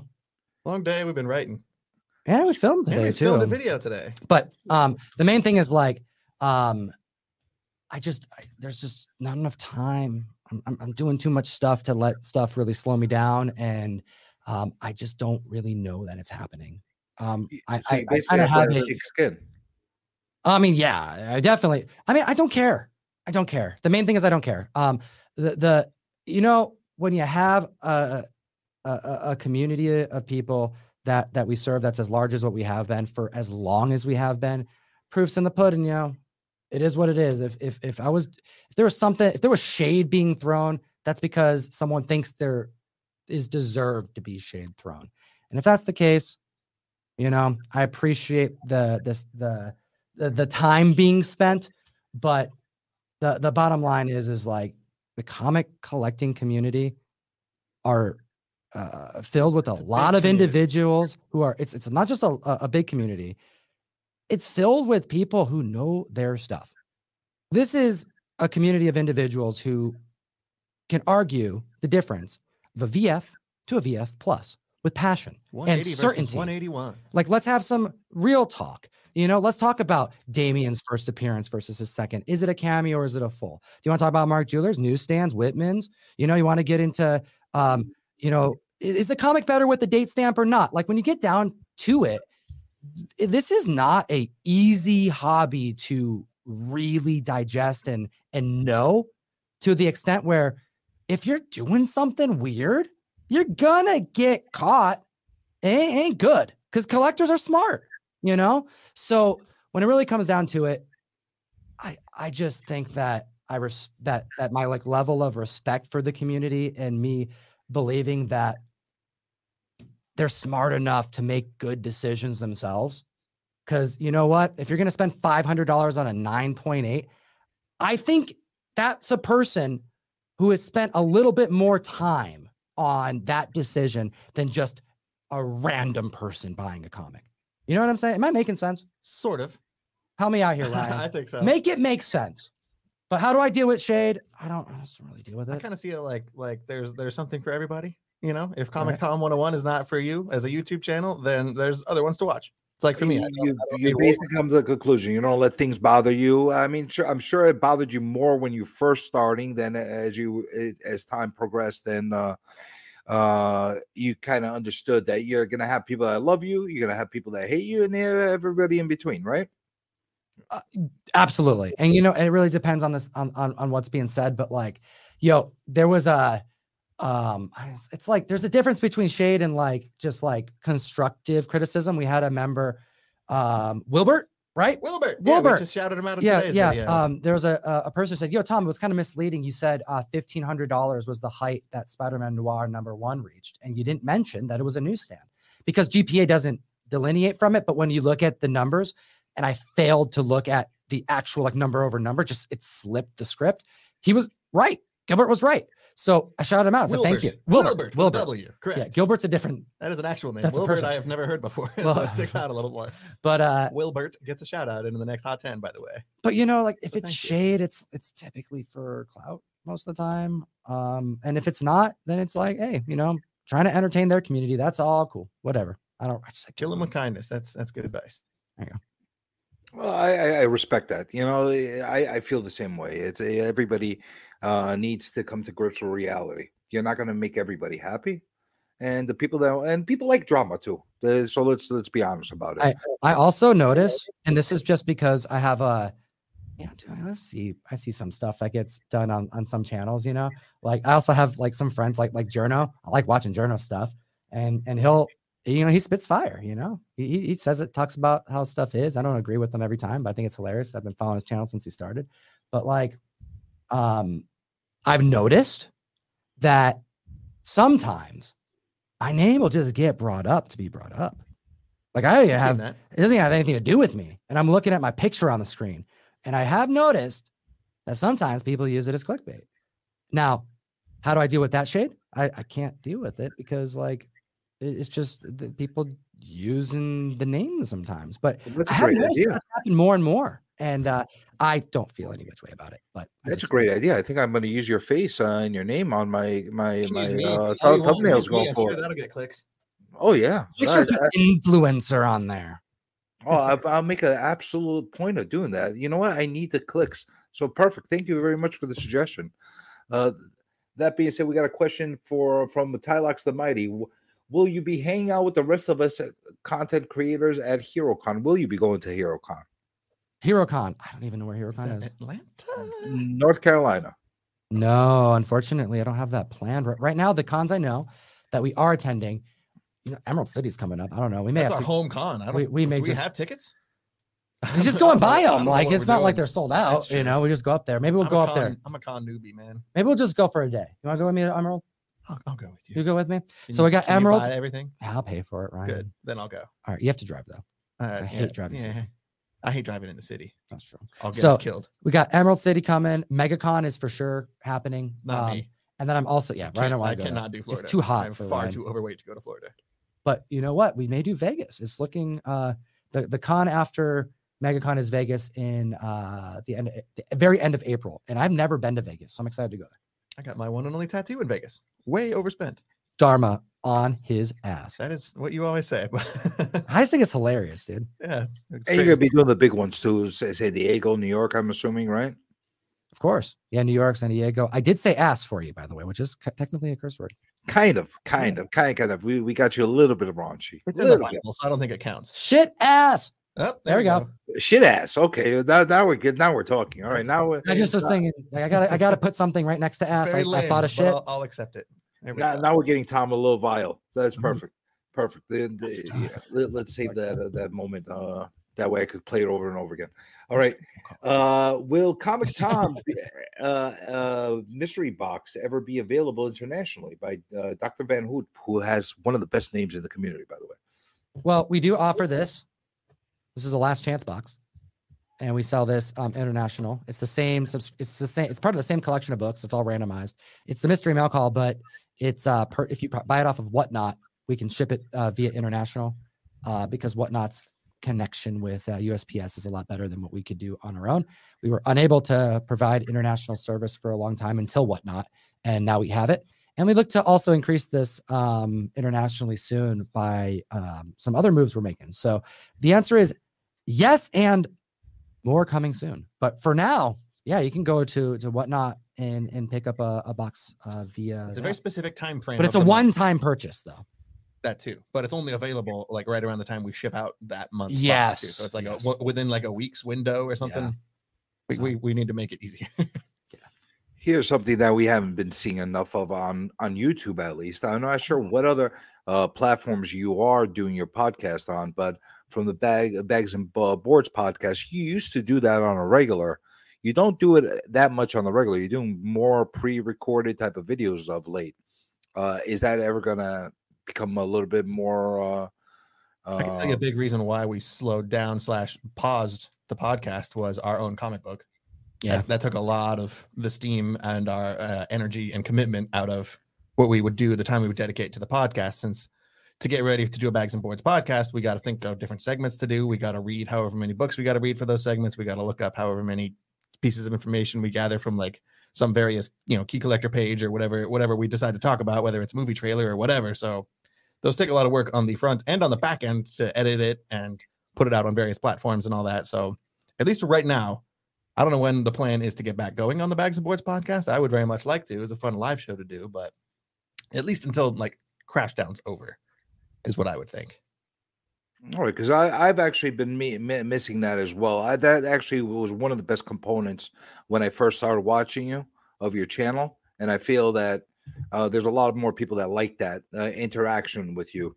Uh, just the same way we're having interaction with everybody on the live chat right now. I think that's a big thing of pulling you closer to the community, and that's actually one of the biggest reasons why I started this influencer influ- uh, uh, interview series, bringing larger channels and smaller channels together and kind of like introducing like some of the names that you're seeing here i'm sure you're going to run in- into in your chats and into in the conventions. It's nice to be able to connect with uh, everybody in one way or another um, and i feel that there hasn't been enough of that uh, going forward. So um, your ba- your bags and boards uh, podcast i think brought more and more people closer to you as far as through that chat. I'm sure you brought you a lot of trolls as well uh, so that's always fun.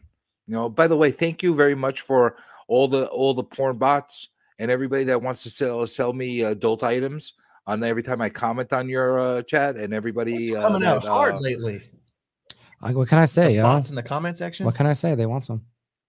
I, I, uh, are they targeting my comments for some reason? Every Oh, no. time, I, They- they every time, I, me, and I'm part of When, whenever Ryan's on the mic, That's probably what it is. There is it is brings just, a swarm of individuals who just they love hearing them talk about comics. It's just is what it is. I can't hear me say anything. I could go on the mic and just go. It's like the it's like and then and they're like it's just the beard, yo. They're like, the beard. talk about in the hands. the boys. Talk about Homelander again, Ryan. Oh, Ooh, nah, you're so nah. bad, Ryan. I'm good. You're the fire guy. Fire guy. Brian started the Thank fire! you. Haven't heard that one in way got too long. It's for you, Ryan. I did that one for you. Ooh, Uh, comic- the- the- the- now we got now, now I'm going to get a copyright infringement because your Ryan got the fire thing, and thank you. Uh, but uh, here's You're a welcome. great question: Who are some of the content creators that you enjoy watching, I've been binging the hell. I've been I'm making a I'm making a personal effort to go other than my stuff? Other than you, of course. Mhm. Whenever I have a spare seven hours to kill, to, to kill. I've been going back uh, through the entire backlog of comic tropes. I love that guy. Comic trips. Correct. Yeah, he's he's got a lot of information. Oh, um, hey there. I was just correct. I was just drying my You're man great. off. like Yeah, or he's- whatever, he's you got know. a great channel. He's got a cool sense of humor, and he's local, so it's it's a little a little fun too to see another Washingtonian on YouTube. Yeah, But he's uh, great. that's kind of where where my comic book YouTube uh, focus has been lately. Yeah. I'm sure Tom's got some other answers. Um, video content creators. Uh, Me, I'm sure you watch my videos. I, I love watching Very Gary. He's one of my favorite uh, comic book channels. I like watching him uh, get collections because he's on the damn East Coast and it's not fair. all the he good always gets the collections over good comics over there. I'm like, damn, look at those books. It's like watching Very Gary. Of course, I'm a big fan of Gem Mint, Variant Comics, Comics Explained. I mentioned a lot of them. There's some other channels that are just like off the cuff. Ooh. Um, there was I'm forgetting their name. You know, the couple that do uh they do whatnot stuff, but they also go out and do vlogs as well. The couple. It's a couple, yeah. It's a wife um and his uh, guy, guy and his wife, and she has orange hair. She has orange. Mm-mm, nope. I'm forgetting I don't name. watch enough. That's enough bad. I should remember. At least you Um, know who they are. Yeah, it's terrible. At least you remember their Shut names. I'll remember it for the next interview. Um, someone's gonna know. Um, what else though? What else have I been watching? I've been watching a lot of. Uh, I, whenever I'm in- trying to enjoy YouTube, I'm trying not to watch a lot of comic book content. To be honest, It's I can see that. I'm, yeah, s- I'm sort of there too.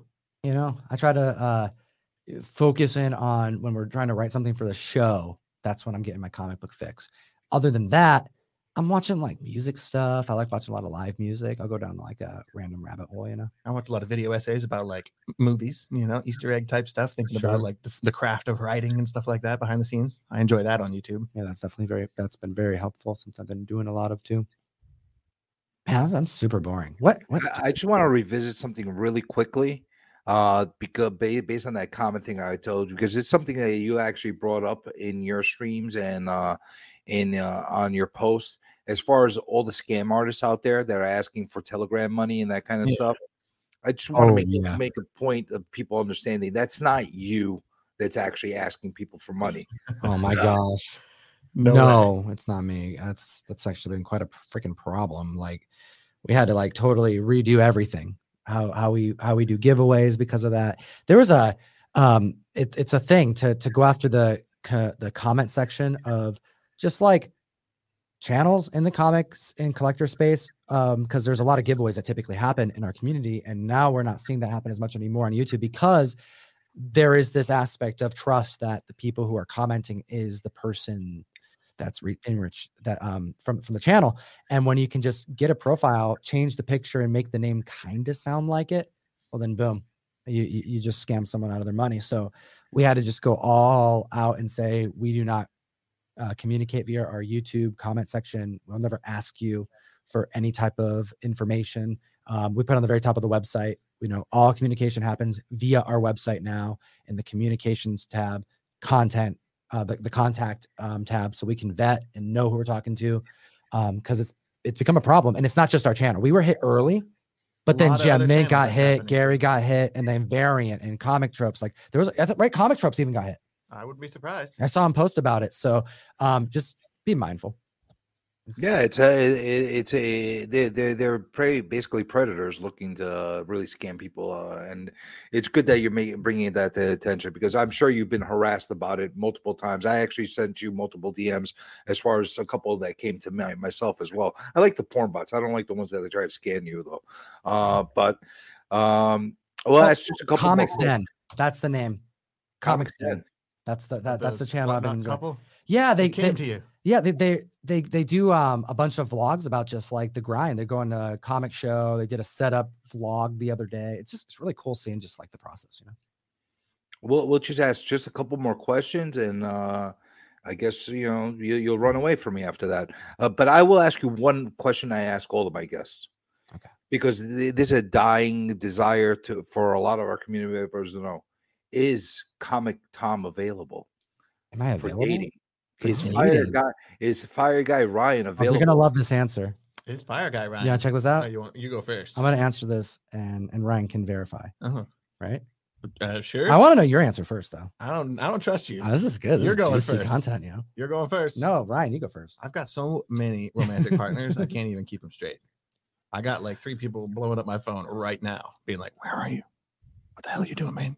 You said seven o'clock." That's what they call you. They say, "Man, Oh yeah, yo, man." yo, man. We don't have like a name basis. You know, it's more like it's more like just grunts and animal noises. You What know, the we don't have time to speak. Animal we just- noises? We just get down to it. yeah, like just- donkey sounds.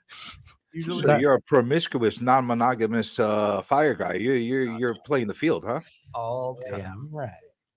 So Men, women, people- old, young, who cares? Uh, but but Sure. age appropriate. Oh yeah, oh, yeah. There's no upper limit though. Give me them Exactly. grandmas. It's Ryan, dude. It's fire guy. And what about you, uh, Tom? Uh, are you available uh, for for all the people lusting for Comic Tom? Uh, are you available Um, to the public? I am available. Oh, look at that! How about that? Scandalous. Because I am. All right. But also, I don't date industry. I don't Oh. date industry. Yeah, yeah, like you know, Other comic people. uh, just just anybody in in comics. Oh, Yeah, this is like work with so So I'll- many I'll like just tell- businesses and I'm gonna tell stuff. Ben and- Templesmith that like he should just stop trying to. I know he keeps making He moves. you know. keeps trying to. Yeah, he keeps trying to set it up. Sends that text at night. Right. What do you oh, think about this every day. tentacle? Right. All the And tentacles. I'm like Ryan. He's just texting you tentacle pictures. It's not weird. is he's after you or is he after me? Or is he trying to set up a He's three upset. person situation? He's obsessed with you, Ryan. That's it. You gotta stay out of the industry. That's what Tom says. Starts making donkey noises over here. What the heck's wrong with you? that gets me going, man. I can't help it. Ryan, you're disgusting. That's Well, this, well, this in is one thing we know what's happening right now is that Ryan is a very gross individual. That's and He needs to be stopped. There Hope that answers so your there, so there you go, people. If you want to have sexy time with uh, Tom and uh, and uh, Fire, Fire Guy Guy Ryan. Ryan, they're available. That's true. They're We're available. It's a package deal too. Let's get a, to a question from Jack. Uh, qu- question for Tom: how, how many of Ryan's bad ideas have you shot down while writing, and how much do you enjoy it?